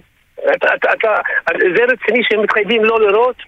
אה, זה, זה, זה סתם קשקוש, אבל המשפחה שלו באה וגינתה את המעשה המטורף הזה, המעשה, ואמרו שאנחנו איתך בכל דבר. המורשע, המורשע שקוראים לו אוסאמה, לא הגיע ולא הייתה איתו סולחה ולא תהיה איתו אבל סולחה. הם- לא, אבל הם הגיעו- המשפחה שהגיעו, רגע, הגיעו הג- המשפחה שלו, מכובדים, משפחת קטיף. ברור שהוא חטיב. הגיע. שלא יש. פה הסכם סולחה, הם חתומים, שני הצדדים. לא, צד לא, אחד לא. אחיך, הניצב לא. במשטרה בדימוס שנמצא בחופשת לא, פרישה לא, אחרי לא שתועד לא מדלג מעל גופה, לא ובצד השני אבל- גזי מובארק חטיב ואוסאמה גזי חתיב, מ- נכבדים ממשפחתו של אוסאמה לא, חטיב, האיש שירה על. הבית שלו. לא, לא, לא, לא, לעולם לא היה ולא נברא, לא חתמו על הסכם סולחה. אז מה, המסמך הזה הוא שקר? לא שקר, זה המצאה של העורך דין. הם באו, לש... אמרו, באו ל- ל- לגבות את הניצב, ואנחנו ביחסים טובים עם המשפחה. דרך אגב, יחסים מצוינים. באו וגינו את זה. המורשע שיושב בבית סוהר לא הגיע ולא יגיע לעולם. ברור שלא יגיע, לא יושב תהיה בבית סוהר, היום נידון לארבע נכון, שנים וחצי, אז- אבל המשפחה אז- שלו, בעקבות... לא, דווקא זה אבל- מעשה מבורך מצידם שבאו? וגינו. תגיד, למה הוא ירה על הבית? אה, זה תשאל אותו, אני לא יודע. אתם סל... באמת. אבל, אבל רגע, שנייה. היה סכסוך. למה לא, הוא... איזה סכסוך? לא היה סכסוך בכלל. רגע, רק שנייה, הוא הגיע, הגיע אותו חטיב וירה על ביתו של אה, אחיך, של ג'מאל חכרוש, בלי שיש לו שום דבר נגדו? לא היה סכסוך, אנחנו לא מסוכסכים, אח שלי. אבל למה הוא יורה על הבית שלו? היום לא מסוכסכים, אחרי שאישרתם לא את ההדורים. גם, גם אז לא היה סכסוך. אבל כתוב במסמך, הואיל ובין הצדדים נוצרה אי-הבנה. ולא סכסוך, אי- אי-הבנה. במסגרתה לא. אוסאמה חטיב ירה לכיוון שער ביתו של מר ג'מאל אברהים הוא, חכרוש. הוא הודה שהוא ירה לכיוון ביתו, אבל לא היה שום סכסוך בינינו לבין ההורים והמשפחה שלו, לעולם לא היה. אבל למה הוא. ירה? רגע, חייב להסביר לנו איך. הגיע- לעולם? מסמך שהכותרת שלו הוא הסכם סולחה אם בכלל לא הייתה סולחה. מה פתאום, לא הייתה סולחה. זה, זה, זה התרגיל שעשה אותו העורך דין. אוקיי, אבל עזוב, עזוב את העורך דין ועזוב את- ההסכם. אני רוצה לשאול אותך עכשיו בפועל. אתה יודע למה האיש הזה הגיע וירה על הבית של ג'מאל חכרוש? הם הסבירו לך, המשפחה, שאין לכם סכסוך איתה. למה בן המשפחה שלהם בא וירה? הלוואי והייתי יודע. הם לא הסבירו לכם? הם לא אמרו לכם למה הוא בא לירות על הבית שלו? לא, הם באו מגנים את המעשה הנפשע הזה. ואין להם מושג למה זה. קרה. לא, אף אחד לא דיבר למה עשה, ובאו מגנים את זה, אמרו אנחנו מגנים, כולנו איתך ניצב חכרוש, וזה מה אוקיי. שהיה. טוב. לא היה ולא- לא היה. היה, לא היה, אבל לא היה, ואין בכלל סכסוך, אבל לא היה סכסוך ואין לא כי לא היה הייתה... סכסוך בסדר. בכלל. אוקיי, בסדר. אה, בסדר, בסם חכרוש, אחיו של ג'מאל חכרוש, אה, ניסינו גם אנחנו להבין קצת. תודה רבה לך שדיברת איתנו. תודה. ביי. טוב, אה, עכשיו אנחנו... כן, אה, אגב, שבאירוע הדילוג על הגופה הוא טען שהוא הלך לשם כדי להזיק עזרה, אותו כן. בסם חכרוש, ואחר כך התפרסם תיעוד שלו, של ג'מאל חכרוש נכנס לאוטו ונסע. נכון. טוב, עכשיו אנחנו אה, רוצים לשמוע את ההמלצה, והפעם מלא אחר באווירה מפב. אחרת. פבלו רוזנברג הזמר ממליץ לנו מה המלצה לעשות? לסוף השבוע. בסוף השבוע לקראת. השבת. היי חברים, מה שלומכם? זה פבלו רוזנברג, ואני רוצה להמליץ לכם על מסעדות תל אביביות אהובות עליי, לבלות בהן את הסופש הקרוב. לאוהבי האוכל האיטלקי, רוצו לתפוס מקום במסעדת אמורה מיו, עם המנות הגדולות והטעימות והמפנקות באווירה משפחתית אמיתית. לאוהבי הבשר, תקפצו למסעדת המדבר, שנחשבת כבר המון שנים למוסד ול steak house הכי הכי מדויק שיש. ולאוהבי ה fine dining, אני ממליץ לכם על מסעדת פסטל, שממוקמת במוזיאון תל אביב, עם החלל מהמרהיבים ומהיפים בעולם, ועם תפריט חדש של השף עטור כוכב המשלן גל בן משה. ותיאבון לכם, un beso grande. וואו, הוא עשה אותי רעב האיש הזה עכשיו. תקשיב, זה אחד התכנים הכי טובים. פבלו רוזנברג עם המבטא שלו, ממליץ על מסעדות. זה תוכן שאני מוכן לצרוך כל אה, הזמן. כל הנסיעות שלי. טוב, אנחנו מסיימים, אה, אין לנו הרבה זמן. אה, ערך אותנו השבוע יובל שגב, הפיקו יואב מאיסיס, נמרוד פפרני ויאמור קבבצ'י. על הביצוע הטכני בן רוטשטיין, ביפו. בן שני וגיא קפלן. עורכת הדיגיטל יעל חיימסון. מיד אחרינו העתיד, מן הסתם, עכשיו, העתיד עכשיו, עם דרור גלוברמן, יניר קוזין. ישי שנרב. שתהיה שבת שלום. שתהיה שבת שלום, תשמור על עצמך. אמן ואמן. גם מתוך איזה קיץ. בחסות אנשור פלוס אדוונס, המסייע לשמירה על הכוח וההגנה הטבעית. אנשור פלוס אדוונס, שאלו את הרופא או את הדייתן. בחסות מחסני חשמל, המציעה מבצע על כל מזגני הווי-פיי החכמים, וגם חמש שנות אחריות מלאה על ההתקנה לכל המזגנים. גלי צה"ל, יותר מ-70 שנות שידור ציבורי.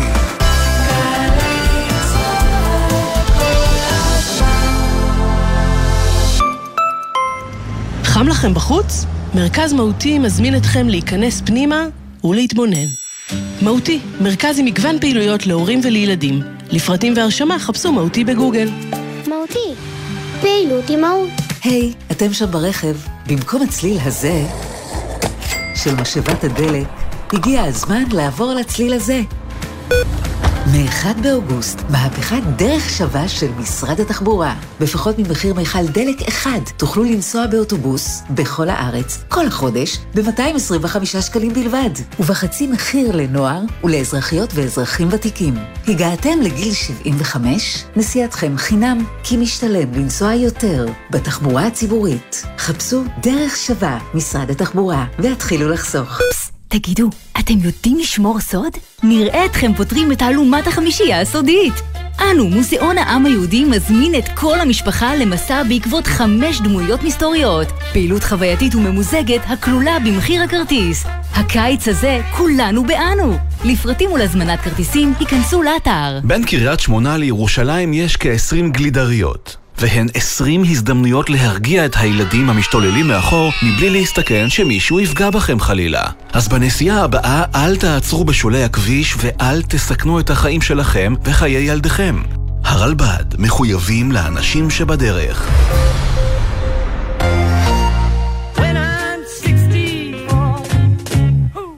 כבר מזמן לא 64. פול מקארטני חוגג 80. עמית קלדרון, בסדרת תוכניות על אחד היוצרים ששינו את עולם המוזיקה, עם פינות מיוחדות, ראיונות עם אומנים שהושפעו ממנו, ומיטב הלעיתים מ-60 שנות יצירה. חוגגים 80, לפול מקארטני. עכשיו, באתר וביישומון גלי צה"ל, ובכל מקום שאתם מאזינים להסכתים שלכם. מיד אחרי החדשות, דרור גלוברמן.